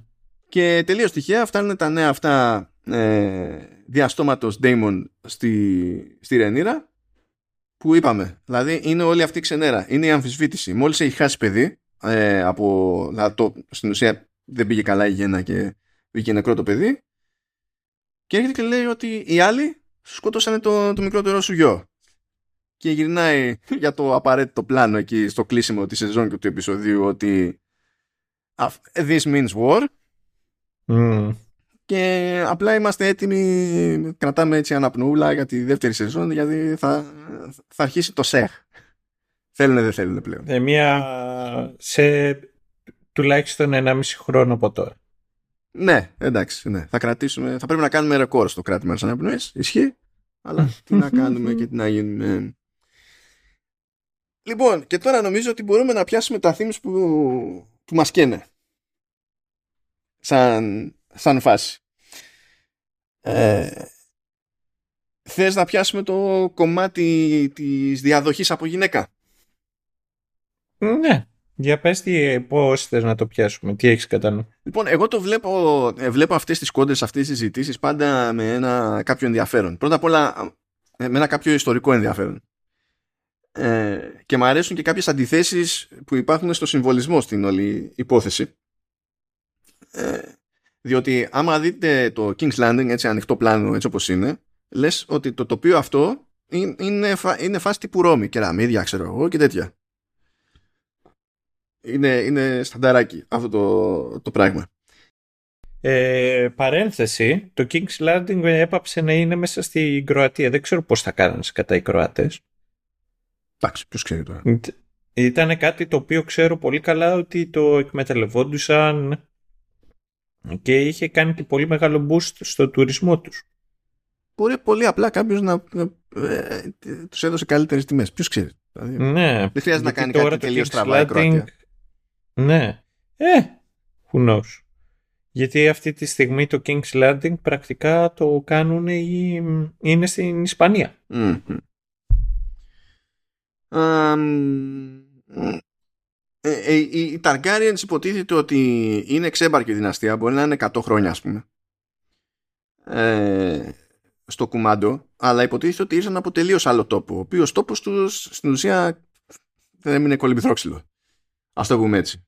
Οπότε ε, είναι, είναι εισαγόμενοι και δεν ξέρω αν ο παραλληλισμός, δηλαδή ποιος παραλληλισμός είναι από όλους ας πούμε αν υποτίθεται ότι είναι τον, τον ανάλογο των, των Vikings ή ό,τι να είναι, όχι ότι πήγαν οι Vikings και κάνανε κάπου κουμάντο στη ηλικία, αλλά τέλος πάντων. Ως... Το πιο πιθανό εξαιτίας και του ονόματος είναι Νορμανδί στην Αγγλία. Ναι, γίνεται, γίνεται αυτό. Ε, που, ναι, σε αυτό τον παραλυσμό ταιριάζει καλύτερα, ισχύει. Ε, και τέλος πάντων βλέπουμε μια αιμονή που ε, για το ότι και καλά δεν μπορεί να πάρει το θρόνο γυναίκα αλλά καθένας που το στηρίζει αυτό το πράγμα το στηρίζει πάντα χρησιμοποιώντας ε, ε, ως αιτιολόγηση για την υποστήριξη του κόσμου. Ότι άσχετα με το αν γουστάρουμε εμείς ή όχι, αν βολεύει το δικό μας powerplay κτλ. Δεν γουστάρει το κόσμος. Και το συνειδητοποιούμε αυτό, διότι ο κόσμος, στο τελείωμα, μάλλον στο τελείωμα, προς το τέλος, όταν γίνεται η steps του Έγκον, γιατί ο κόσμος ήξερε ότι διάδοχος κανονικά είναι η Ρενίρα αλλά με το που του είπαν ότι πλέον βασιλιάς είναι ο Έγκον αρχίζει και το κραυγάζει σαν να μην υπάρχει αύριο. Δεν ξενέρωσε καθόλου, ούτε προβληματίστηκε καθόλου, ήταν κατευθείαν. Και έτσι κι αλλιώς βλέπουμε σε, σε μια κατατόπους όταν κάνουν βόλτες τέλος πάνω μέσα στη νύχτα ο Ντέιμον με την Ρενίρα και τέτοια ότι που και που συζητάει λίγο ο κόσμος και δεν, μπο, δεν μπορεί να γουστάρει το, την ιδέα ότι θα ανέβει γυναίκα στο θρόνο κτλ. Και, και βλέπεις ένα καθόλου απολυταρχικό καθεστώς ας πούμε ότι σου δείχνει ότι άσχετα με το τι προτεραιότητες έχεις εσύ υπάρχει και αυτό που κουτσά στραβά κάπως πρέπει να το έχεις κατά νου. Δεν πηγαίνει δηλαδή ε, να το βάλει καθαρά και 100% που προφανώς είναι αλλά δεν, δεν πηγαίνει να στο πλασάρει ως 100% ε, σεξιστικό ζήτημα από τη μεριά της άρχουσας τάξης έτσι, που είναι μέσα στα πράγματα και έχει το περιθώριο να έχει τέτοιου είδους επιρροή. Το αν το, ο κόσμος, η μάζα έχει σκάλωμα, η μάζα πάντα έχει σκάλωμα. Με διάφορα, με διάφορα πράγματα, έτσι κι αλλιώς. Όπως και εδώ η μάζα είχε κάποτε σκάλωμα με το Πασόκ.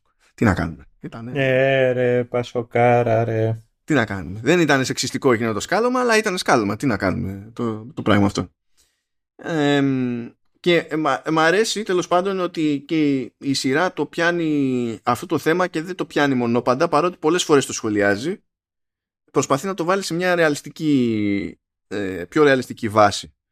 Πιο πρακτική βάση. Ταυτόχρονα μου φαίνεται λίγο αστείο ε, διότι αυτό είναι ένα ζήτημα που προφανώς έχει νόημα να, και να αναδεικνύεται και να σχολιάζεται και είμαστε και στην εποχή που σηκώνουν τέτοιες συζητήσεις. Αλλά δεν μπορώ να τα βλέπω αυτά χωρίς να θυμάμαι το ότι υπήρχε διαφορά μεταξύ Ανατολής και Δύσης σε αυτό το, το θέμα. Αλλά θεωρείται αυτονόητο ότι αυτό που βλέπουμε σε ένα φεουδαρχικό σύστημα όπως αυτό που είναι στο και καλά στα Seven Kingdoms και τα λοιπά, ότι αυτό ήταν για πάντα το, η, η, η, μία και μοναδική επιλογή ας πούμε στη Δύση που δεν ισχύει. Αλλά εκεί κάνω χάζι μόνος μου ναι. Τέλος πάντων, για την ιστορία. Λοιπόν, ε, αυτό το ότι οι γυναίκες δεν μπορούν να κυβερνήσουν είναι ένα θέμα το οποίο το, το συζητάμε ακόμα και σήμερα. Δηλαδή ήταν ένα από τα πιο ισχυρά επιχειρήματα που είχε ο Τραμπ ενάντια στη Χίλαρη. Εντάξει, το σύγχρονο κόσμο δεν, δεν είναι σοβαρά αυτά. Κάποτε όταν, όταν ο βασιλιάς έπρεπε να είναι και φορά παρτίδα στη, ε, στη μάχη ή ε, ενίοτε και στην πρώτη γραμμή της μάχης όχι απλά να παρακολουθεί τη μάχη μπορούσε να επιχειρηματολογήσει σε κάποια επίπεδα. Έτσι. Αλλά από τη στιγμή που ο ηγέτης δεν έχει τέτοιους ρόλους πλέον που να μπλέκουν τέλος πάντων με physical strength και διάφορα τέτοια πράγματα δεν υπάρχει. Δηλαδή τι, τι να λέμε. Δεν υπάρχει λογική στο, στο, στο να κάνεις τέτοιο debate στη σύγχρονη εποχή. Βέβαια υπάρχει λογική όταν θεωρείς, όταν είσαι ο Τραμπ και ναι, η λογική σου ναι. είναι αυτή. Γενικά. Εντάξει. Ναι, ναι, ναι. Και ήταν και, και έλεγε ότι δεν έχει την αντοχή για να αντέξει στις ανάγκες που απαιτείται ο ρόλος του Πρόεδρου των ΗΠΑ. Ναι, αυτά είναι πούρδε. Εν τω μεταξύ είναι όλοι αυτοί 500 ετών, άμα τους βάλεις δίπλα-δίπλα, ας πούμε, και μιλάνε και Ναι, ναι, ναι. Ο, ο, ο, ο Τραμπ κιόλας είχε και τις περισσότερες μέρες άδειας.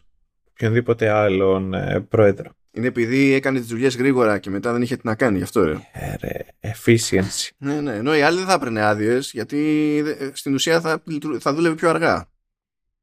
Αλλά, αλλά πρέπει να στα εξηγώ εγώ, ρε. Λεωνίδα τώρα. Λεωνίδα. Ρε Σταύρο. Ε, Ηλία. Ναι. Ε, είμαι χαμένος, θα έχουμε πει είμαι χαμένος. Ναι. Λοιπόν, ε, πάντως, το άλλο το οποίο ισχύει γενικότερα σε αυτή είναι και όλας ο τρόπος με τον οποίο ε, το ότι βλέπουμε ότι δύο γυναίκες είχαν τη δυνατότητα να γίνουν βασίλισσες. Η μία το έχασε και η άλλη στο τέλος έφτασε σε σημείο να αμφισβητείται.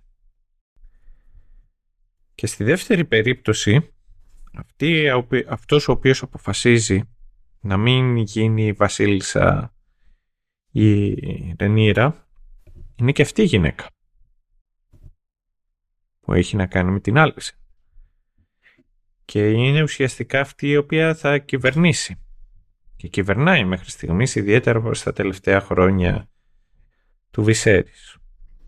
Όπως ταυτόχρονα αυτό το οποίο βλέπουμε είναι πόσες γυναίκες πεθάνανε στον τοκετό και πώς αυτός είναι ο, ο πραγματικός πόλεμος τον οποίο πρέπει να διεξάγουν οι γυναίκες και πώς αυτές οι γυναίκες ε, ουσιαστικά θυσιαστήκαν για, για το ρόλο τον οποίο έχουν να παίξουν, για το καθήκον τους. Και στην πραγματικότητα έχουμε και όλες και γυναίκες οι οποίες είναι σωστές πάνω στο καθήκον τους, τουλάχιστον έτσι όπως το, το έχουν υποσχεθεί. Ακόμα και η Ρενίρα η οποία δεν είναι πιστή στον άντρα της, που τα παιδιά της δεν είναι του συζύγου της. Βλέπουμε ότι ο σύζυγός της το γνωρίζει και τη ζητάει συγγνώμη. Δεν είναι κάτι το οποίο έκανε εκείνη η Σόνι και Ντε επειδή ήταν ενάντια. Δεν το έκανε επειδή... Επειδή δεν ήθελε τα παιδιά του λένε. Είναι... Ναι. Το έκανε επειδή ήταν οι συγκυρίες αυτές που ήταν, τέλος πάντων. Και ταυτόχρονα υποτίθεται ότι τα είχαν συμφωνήσει κιόλας ότι ο καθένα. Ναι, θα κάνει τη ζωή του. Ναι. Το ίδιο ισχύει βέβαια και όλας αν δεις και για την Άλισεν η οποία είναι πιστή στο βασιλιά. Ναι, ναι, ισχύει. Είναι πρώτα πιστή στον πατέρα της. Τον ακούει, πηγαίνει, διπλαρώνει το βασιλιά, το οποίος την πατρεύεται και αφού γίνεται όλο αυτό το ταβαντούρι, μετά είναι και όλα αυτή η οποία μένει δίπλα στο βασιλιά σε όλα τα προβλήματα τα οποία μπορεί να είχε ο, ο βασιλιάς. Και ήταν σωστή απέναντί του. Και έκανε παιδιά. Και αν δεν είχε ορίσει την Ρενίρα ως διάδοχο, έκανε παιδιά ακριβώς όπως ήθελε ο Βυσέρης διαδόχους. Καλά, τώρα αυτό είναι λίγο debatable από την άποψη ότι ναι. τα παιδιά της ε, έχουν βγει πώς να σου πω, σε μέσο ώρα, ας το, πούμε, ας το πούμε έτσι, πιο ακατάλληλα για την περίσταση. Ένα παιδί δεν κάνουν. Τρία παιδιά, ένα παιδί δεν κάνουν. Συμφωνώ.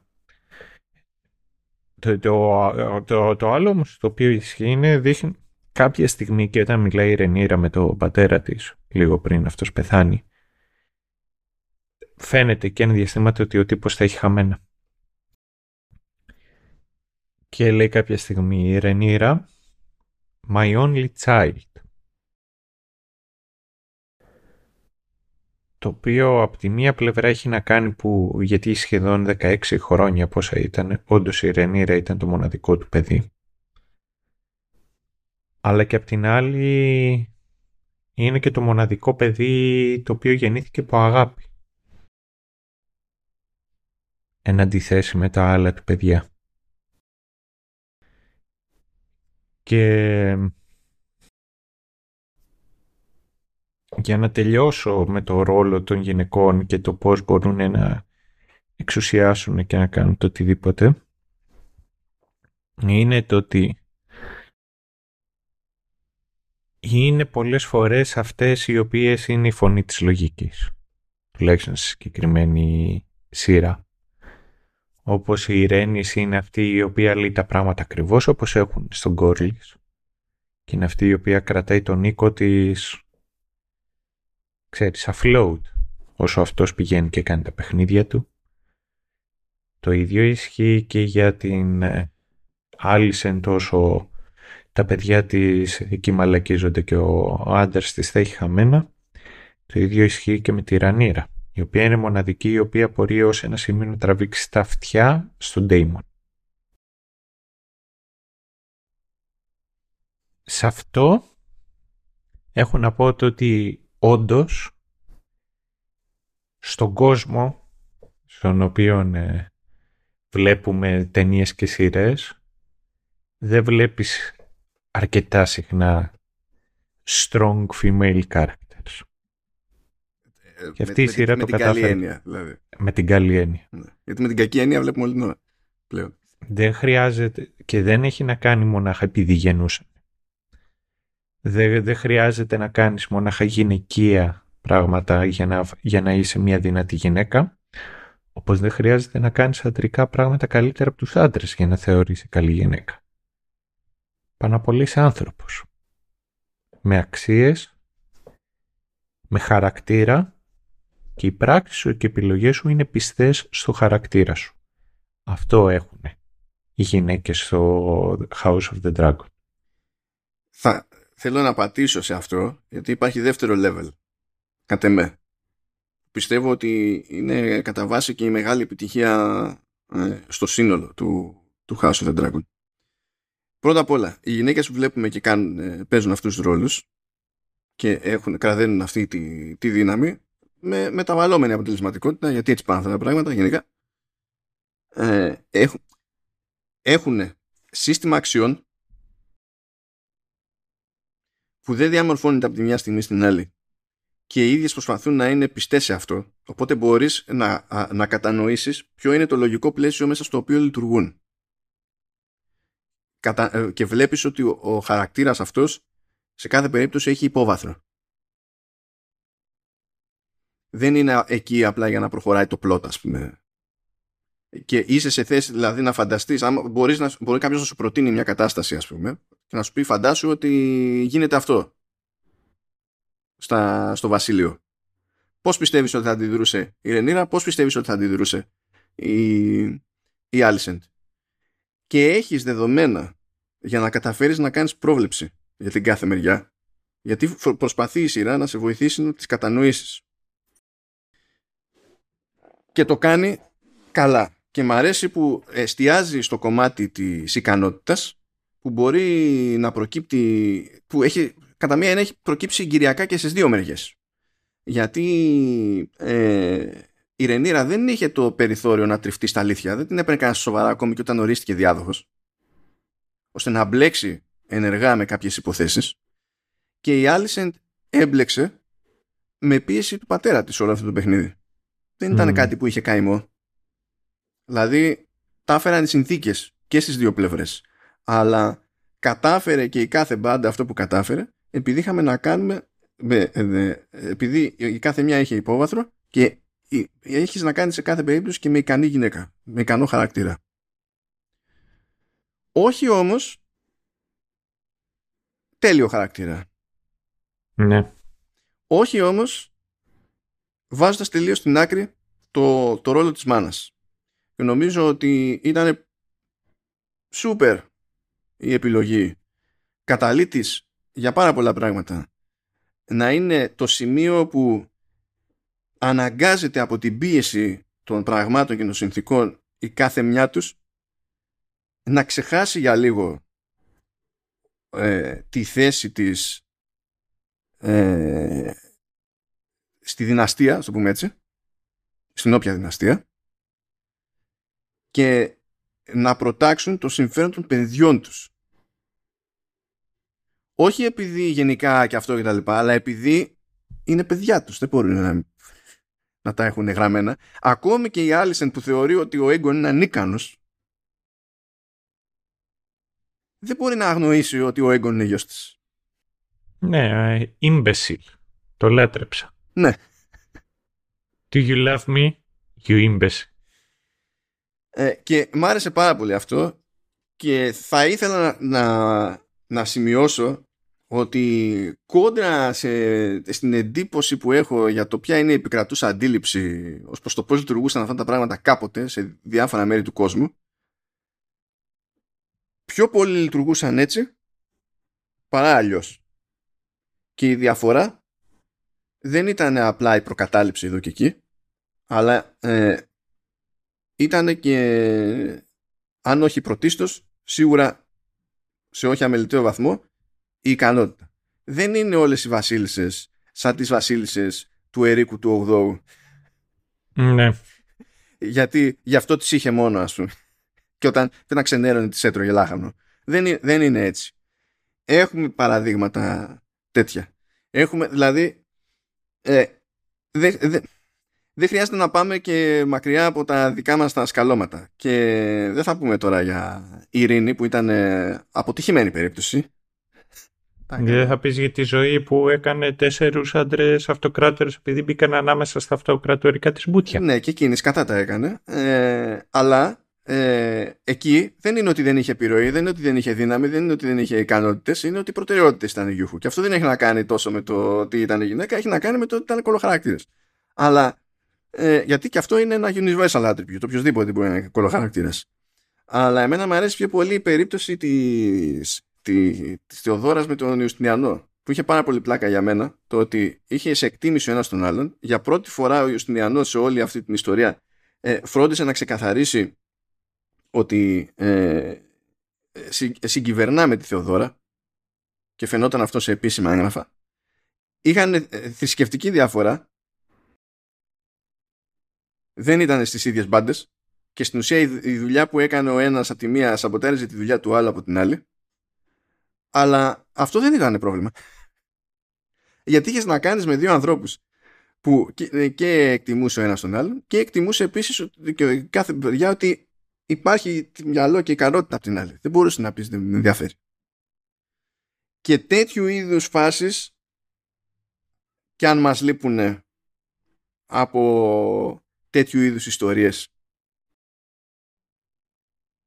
πηγαίνουμε συνήθως σε, σε άκρα. Και εδώ δεν έχουμε τέτοια άκρα και μου αρέσει πάρα πολύ που το, που το πήγαν έτσι γιατί είναι πολύ πιο πραγματιστική έτσι, η, η Και είναι και όλες και πο, πολλές φορές, πώς να σου πω, ε, χαρακτήρες που καταστάσεις τις οποίες δεν πολύ βλέπουμε. Το πιο κλασικό από όλα είναι ο, ο Βυσέρης. Δεν είναι μόνο το παίξιμο του συγκεκριμένου χαρακτήρα. Είναι του συγκεκριμένου ηθοποιού. Έχει πολύ μεγάλο ενδιαφέρον για μένα και η ψυχοσύνθεση του Φιεσέρης. Ναι, αυτό θα ήταν το επόμενο θέμα συζήτησης, οπότε απλώς ελεύθερο. Ναι. Ε, ο, ο Βυσέρης δεν ήταν κάποιος ο οποίος ήταν άχρηστος στο να γίνει βασιλιάς και απλώς πήρε το θρόνο. Δεν ήταν π.χ. ο Ρόμπερτ στην αρχή του Game of Thrones, ο τύπος ήταν άχρηστος. Ήταν κακός βασιλιάς διότι δεν ενδιαφερόταν για τίποτα. Δεν ήταν ικανό... Δεν, ουσιαστικά κυβέρνησε επειδή δεν μπορούσε κάποιος άλλος να κυβερνήσει. Λένε, α, αφού κέρδισες, ξέρω εγώ, ε, ανέτρεψες του Σταργέριαν, ε, είσαι κομπλέ. Ώρα να γίνεις εσύ, ξέρω εγώ, ο τέτοιος, ο, ο βασιλιάς. Και ο τύπος ήταν πραγματικά ανίκανος. Ήταν κακός βασιλιάς. Απ' την άλλη, ο Βυσέρης ήταν εκπαιδευμένος να γίνει βασιλιάς από ένα σημείο και έπειτα. Ή τουλάχιστον από τη στιγμή που δεν ήταν, ξέρεις, δεν ήταν ο, δεν είναι όπως είναι ο, ε, ο Τζέις που βλέπεις ότι τον Τρόι πρέπει να μάθει, Χάι Βαλίριαν πρέπει να μάθει την ιστορία και το ένα και το άλλο γιατί θα είναι ο διάδοχος. Οπότε από τώρα το, τον κόβει να κάτσει να γίνει καλύτερος. Ο Βυσέρης απ' την άλλη όμως μεγάλωσε με τη... σε μια περίοδο ειρήνης και προετοιμάστηκε ως ένα σημείο για να πάρει το ρόλο. Το θέμα είναι ότι δεν ήταν καθόλου καλός στο να γίνει βασιλιάς. Και έχει να κάνει και και με μια άλλη πλευρά του καθηκόντος που λέμε you have a duty όπου πρέπει να κάνεις τα πράγματα επειδή πρέπει να το κάνεις ακόμα και αν δεν είσαι καλός πάνω σε αυτό. Και έχει ιδιαίτερα ενδιαφέρον για τον ε, Βυσέρης και όλα στο ότι πάνω απ' όλα έβλεπε το καλό στους άλλους. Ήταν ένας άνθρωπος ο οποίος ε, τον αγαπούσανε. Μπορεί να τον θεωρούσε ακόμα και οι κόντρες που είχε με τον ε, αδερφό του, οι κόντρες που είχε με το παιδί του, είχαν κόντρα, αλλά δεν θα πω ότι μόνο αυτός το, τους αγαπούσε. Τον αγαπούσαν και εκείνοι. Και ενώ πολλοί λέγανε ότι δεν ήταν ικανός και το ξέραν όλοι, το σεβόντουσαν. Γιατί ήξεραν ότι έκανε το καλύτερο το οποίο μπορούσε. Με το μεγαλύτερη αμαρτία, να το θέσω έτσι, που είχε ο, ο Βυσέρης ήταν μία. Ήταν ότι εθελοτυ... εθελοτυφλούσε για το καλό των άλλων. Και εκεί είναι που τα έκανες κατά. Δεν δεχόταν ότι η κόρη του μπορεί να έκανε τα πράγματα τα οποία λέγανε. Δεν δεχόταν ότι η γη του ήταν ανίκανη. Δεν δεχόταν ότι ο αδερφός του ήταν αυτό το οποίο ήταν. Και ξανά και ξανά και ξανά έκανε λάθη. Προθέσεις του μπορεί να ήταν καλύτερες, ο ίδιος δεν ήταν πιο ικανός. Και είναι και το ζύγι το οποίο πετυχαίνουν μέσα στην, ε, ξέρεις, μέσα στην ικανότητά του. Όπως δεν τα καταφέρνει να σκοτώσει, να φαίνεται, ξέρεις, κάτω των περιστάσεων, λιγότερο βασιλικός, όπως δεν καταφέρει να σκοτώσει το ελάφι. Ενώ βλέπεις ότι, για παράδειγμα, ο Ντέιμον, δεν, ξέρω εγώ θα το πω κεφάλι, θα το σκότωνε, όπως ε, με έναν εντυπωσιακό. Πρώτα απ' όλα ο Ντέιμον θα το, θα, το, θα το εκφόβιζε με τρόπο που για κάποιο λόγο δεν θα το έκανε να το βάλει στα πόδια. Mm. Ε, μπορεί να το ψήνει εκεί με τον δράκο. Δεν ξέρω και εγώ τι θα έκανε κατευθείαν. Λέτε φάτε. Ή φαίνεται πάλι ο Βυσέρης λιγότερα βασιλικός όταν είναι πάνω στο πλοίο και αρχίζει και ξερνάει καθ' όλη τη διάρκεια που πάνε στον Driftmark. Άλλες τόσες φορές κιόλας βλέπεις ότι ήταν κάποιος ο οποίος αγαπούσε την ιστορία κρατούσε τα έθιμα τα οποία είχε ο οίκος του και φρόντιζε με σωστό τρόπο να τα μεταδώσει. Επίσης ήταν κάποιος ο οποίος νοιαζόταν για τη φυσική συνέχεια του, ε, του πολιτεύματος. Ή διάλεξε την κόρη του, δεν άλλαξε γνώμη, την στήριξε και σε πολλές φορές όταν χρειάστηκε είχε αρκετά πυγμή ώστε να επιβληθεί. Και είναι πολύ ενδιαφέρον το μέτρο το οποίο έχουν, έχουν επιλέξει και έχουν κινηθεί και είναι και τρομερή ερμηνεία. Γιατί ο τύπος κάνει το καλύτερο το οποίο μπορεί. Απλά στη συγκεκριμένη θέση δεν είναι ο καλύτερος που θα μπορούσε να είναι. Ναι, ναι. Και δείχνει ότι αποτυγχάνει σε μικροπράγματα ενώ ταυτόχρονα όλοι οι άλλοι οι οποίοι θα ήταν υποψήφιοι στη θέση του θα τα καταφέρναν καλύτερα. Αυτό είναι που τον κάνει τόσο ενδιαφέρον χαρακτήρα. Ε, γενικά ναι, ο, ο Βυσέρης από την αρχή μέχρι το τέλος δίνει μονίμως την αίσθηση σε κειμενόμενο βαθμό ότι ε, είναι συστηματικά κατώτερος των περιστάσεων. Ε, σε τέτοιες περιπτώσεις ε, δεν είναι για μένα αυτόματα σαφές το αν είναι κακός ή όχι. Διότι σε κάθε, σε κάθε βασιλεία, έτσι, σε τρώνε και συγκυρίες πολλές φορές. Αυτό που είναι, δηλαδή, ε, μπορεί να έχεις το, τις ίδιες ικανότητες με τον προηγούμενο ή με τον επόμενο, αλλά να βρεθείς σε τελείως διαφορετικές συνθήκες και το, ότι οι ίδιες ικανότητες να είναι λιγότερο ή περισσότερο χρήσιμες. Αυτό που νομίζω ότι χαρακτηρίζει τον Φυσέρης ασχέτως της ικανότητας ή της ευστοχίας των επιλογών του τέλος πάντων ή αστοχίας του σε κάθε περίπτωση είναι η, η, η εμφανής του θέληση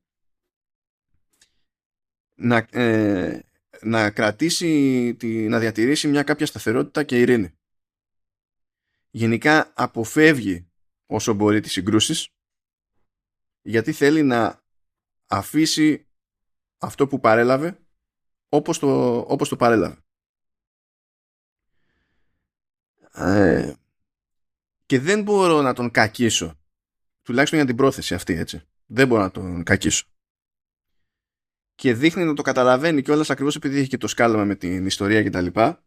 Έχει μια εικόνα παραπάνω για το ότι πολλές φορές το, δύσκολο, το δυσκολότερο όλων είναι να πετύχεις αυτή τη σταθερότητα. Ε, μερικές φορές το να κερδίσεις ένα πόλεμο ε, είναι και περίπτωση γιούχου. Σαν το ότι έκανε πόλεμο δύο χρόνια στα, στα Stepstones ο, ο Damon και δεν κέρδιζε και μόλις του ήρθε ραβασάκι από τον Βυσέρης και το πήρε προσωπικά τα κέρδισε όλα με τιμή. δηλαδή, ξέρεις, τι του Um, είναι τραγική φιγούρα by design ο, ο Βυσέρης σε κάνει ε, ε, ε, ενώ βλέπεις τη σχετική του ανικανότητα το πούμε έτσι δεν σε κάνει να τον αντιπαθείς σε κάνει να τον λυπάσει γιατί βλέπεις την ειλικρίνεια του, του καημού που έχει.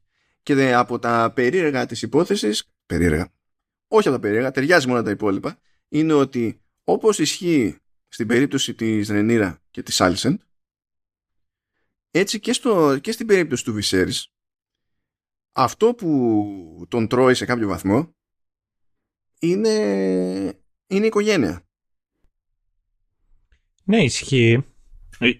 Ισχύει και έχει ενδιαφέρον και όλας ότι είναι πολύ κόρη του και η Ρενίρα από τη στιγμή που λέει ότι εγώ ξέρω την ιστορία μου, έχει πει ο πατέρας μου τι γίνεται όταν πολεμάνε δράκια don't wanna be to rule over us and bones. Ε, αλλά ισχύει και κάτι άλλο σε συγκεκριμένη περίπτωση. Έχει πολύ και όλες ενδιαφέρον το, το κατά πόσο είναι ικανοί όλοι οι άλλοι οι οποίοι τουλάχιστον θέλουν να κυβερνήσουν. Η Ρενίρα πρακτικά δεν είναι ηθική. Και είναι και όλος και ένας άνθρωπος ο οποίος έχει κάνει αρκετές φορές κακές επιλογές με τους ανθρώπους.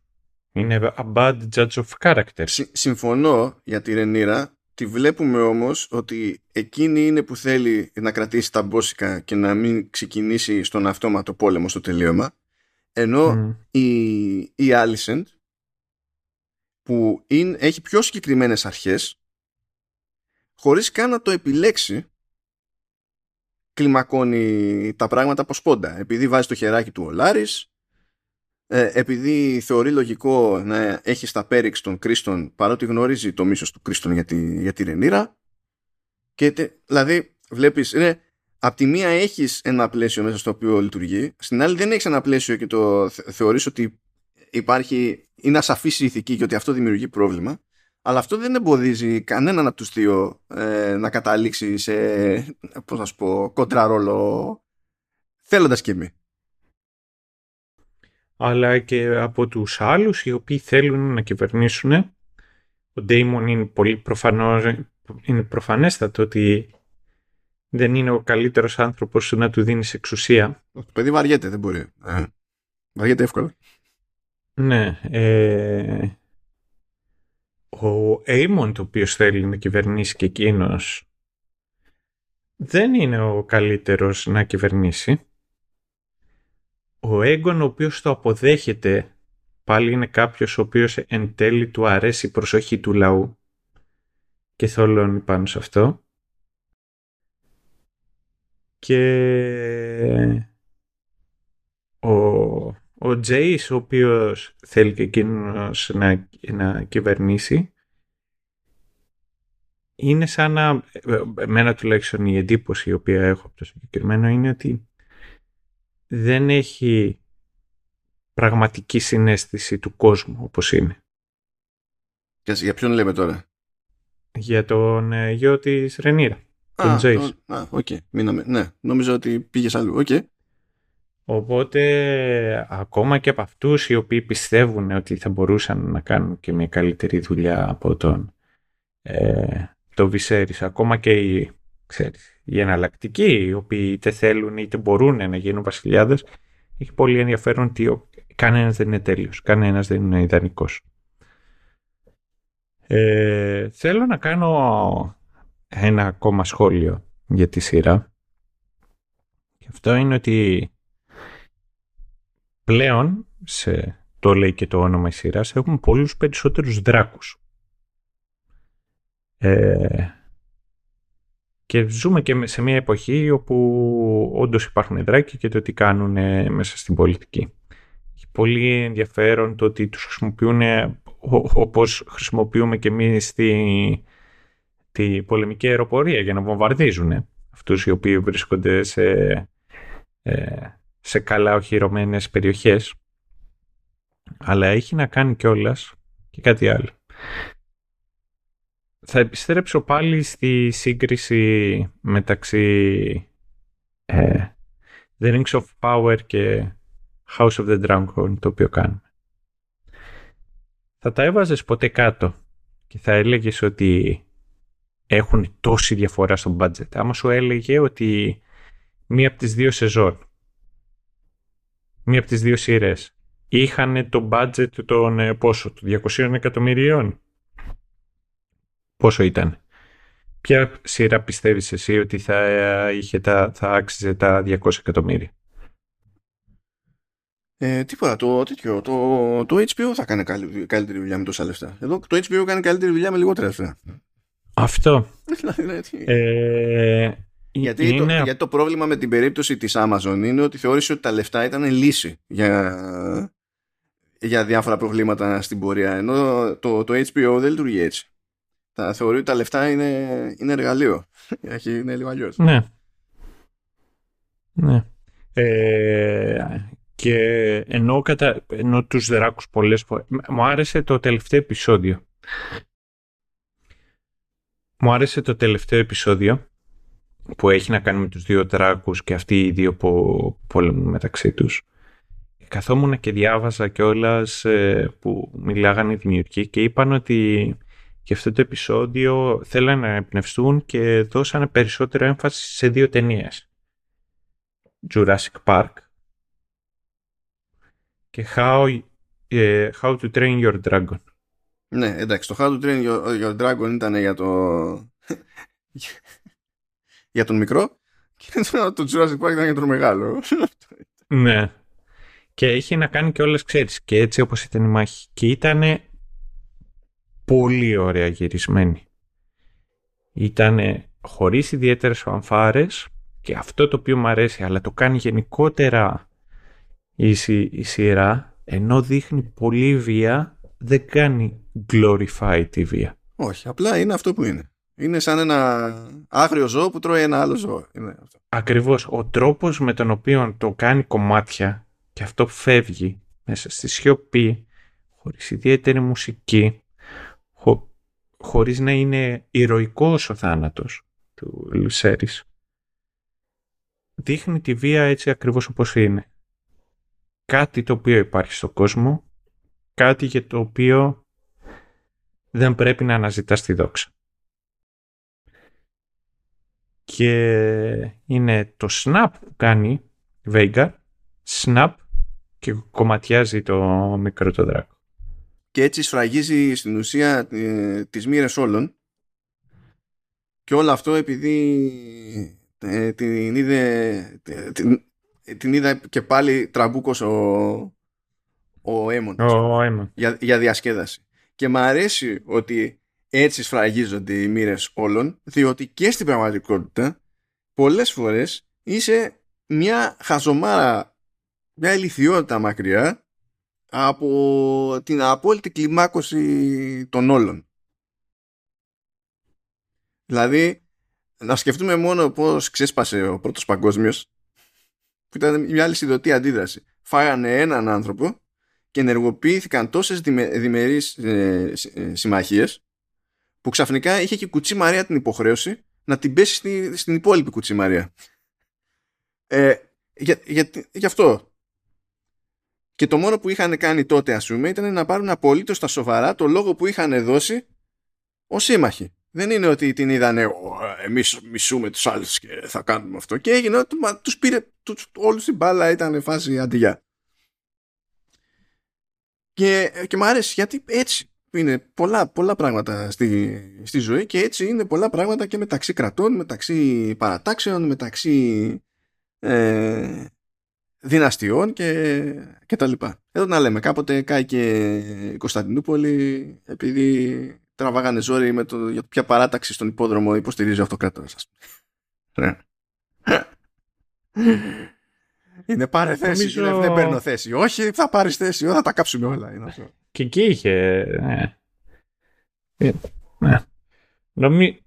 Έχεις εσύ κάτι άλλο; Ε, όχι, νομίζω ότι δεν έχω αφήσει κάτι που να θεωρώ σημαντικό στην, στην απέξω. Ε, ως γενικό να πω ότι ε, υπάρχει τέτοιο βάθος για να κάνουμε τέτοια συζήτηση και αυτή είναι η μεγαλύτερη δύναμη του House of the Dragon.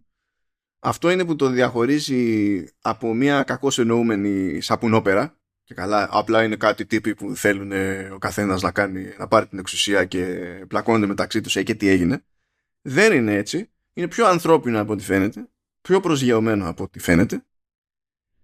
ε, και, παρα, και εξακολουθεί να έχει μία από τις, όπως είπα και πριν, μία από τις βασικές αρετές τέλος πάντων του καλού Game of Thrones ότι μπορεί να χτίζει ένταση σε χρόνο μηδέν να την κρατά ισορροπημένη και να κρατά τον θεατή στην τζίτα χωρίς φανφάρες ε, με τρόπο που εντάξει, δεν, δεν φτάνει στο ίδιο level να, για να λέμε την αλήθεια αλλά θυμίζει άλλα πράγματα θυμίζει Gilligan σε σχέση με το να ναι. θυμίζει ναι. Rings of Power ας πούμε ε, αυτά λοιπόν δεν έχω και άλλα πολλά να πω ε, με, με ψιλοχαλάει που θα περιμένουμε παραπάνω από ένα χρόνο. Α, εμένα δεν με χαλάει καθόλου. Αλλά και απ' την άλλη... Ναι. Sucks to be me. Να σου πω κάτι. Ενώ ναι. συμφωνώ με, με την αίσθηση αυτή, δηλαδή και εγώ θα ήθελα να δω τη συνέχεια πιο γρήγορα, ακριβώς επειδή μου άφησε αυτή την εντύπωση γενικά το House of the Dragon, προτιμώ να υποφέρω παραπάνω από το να ξυπνήσω μια μέρα και να πάθω Marvel ή Star Wars όπου είναι απλά δύνατο να, να αποφύγω ναι. όλο το περιεχόμενο που μου έχετε στη μάπα. Ας, ας υπάρχει και λίγος χώρος για να φουντώνει η προσμονή. Δεν χάθηκε ο κόσμος. Καλά είναι. Και έτσι θα είμαστε ωραία ψημένοι όταν θα έρθει η, η συνέχεια. Τώρα, τώρα θα μας βγει τότε ξινό ή όχι άγνωστο. Αλλά τουλάχιστον θα πάμε με όρεξη. Ναι, ισχύει. Για να δούμε μέχρι τότε θα ζούμε, άμα μας έχουν μπανάρει ή όχι ακόμα. Το έχουμε, το έχουμε. Έχω, έχω ανοίξει beef με την Amazon από ό,τι μαθαίνω. λοιπόν, ε, να είμαστε καλά εδώ πέρα και αντίο από μένα, τα λέμε σε δύο εβδομάδες. Yep, yep. Απλά δεν λέμε από τώρα με τι θα ασχοληθούμε, με τι θα ασχοληθούμε την, την επόμενη φορά. Αλλά να μείνετε κι εσείς με την απορία. Δεν πειράζει. Δεν χάθηκε ο κόσμος. Αυτά. Καλά να περνάτε. Καλά να είστε. Και τα ξαναλέμε λίγαν συντόμως. Τσάου.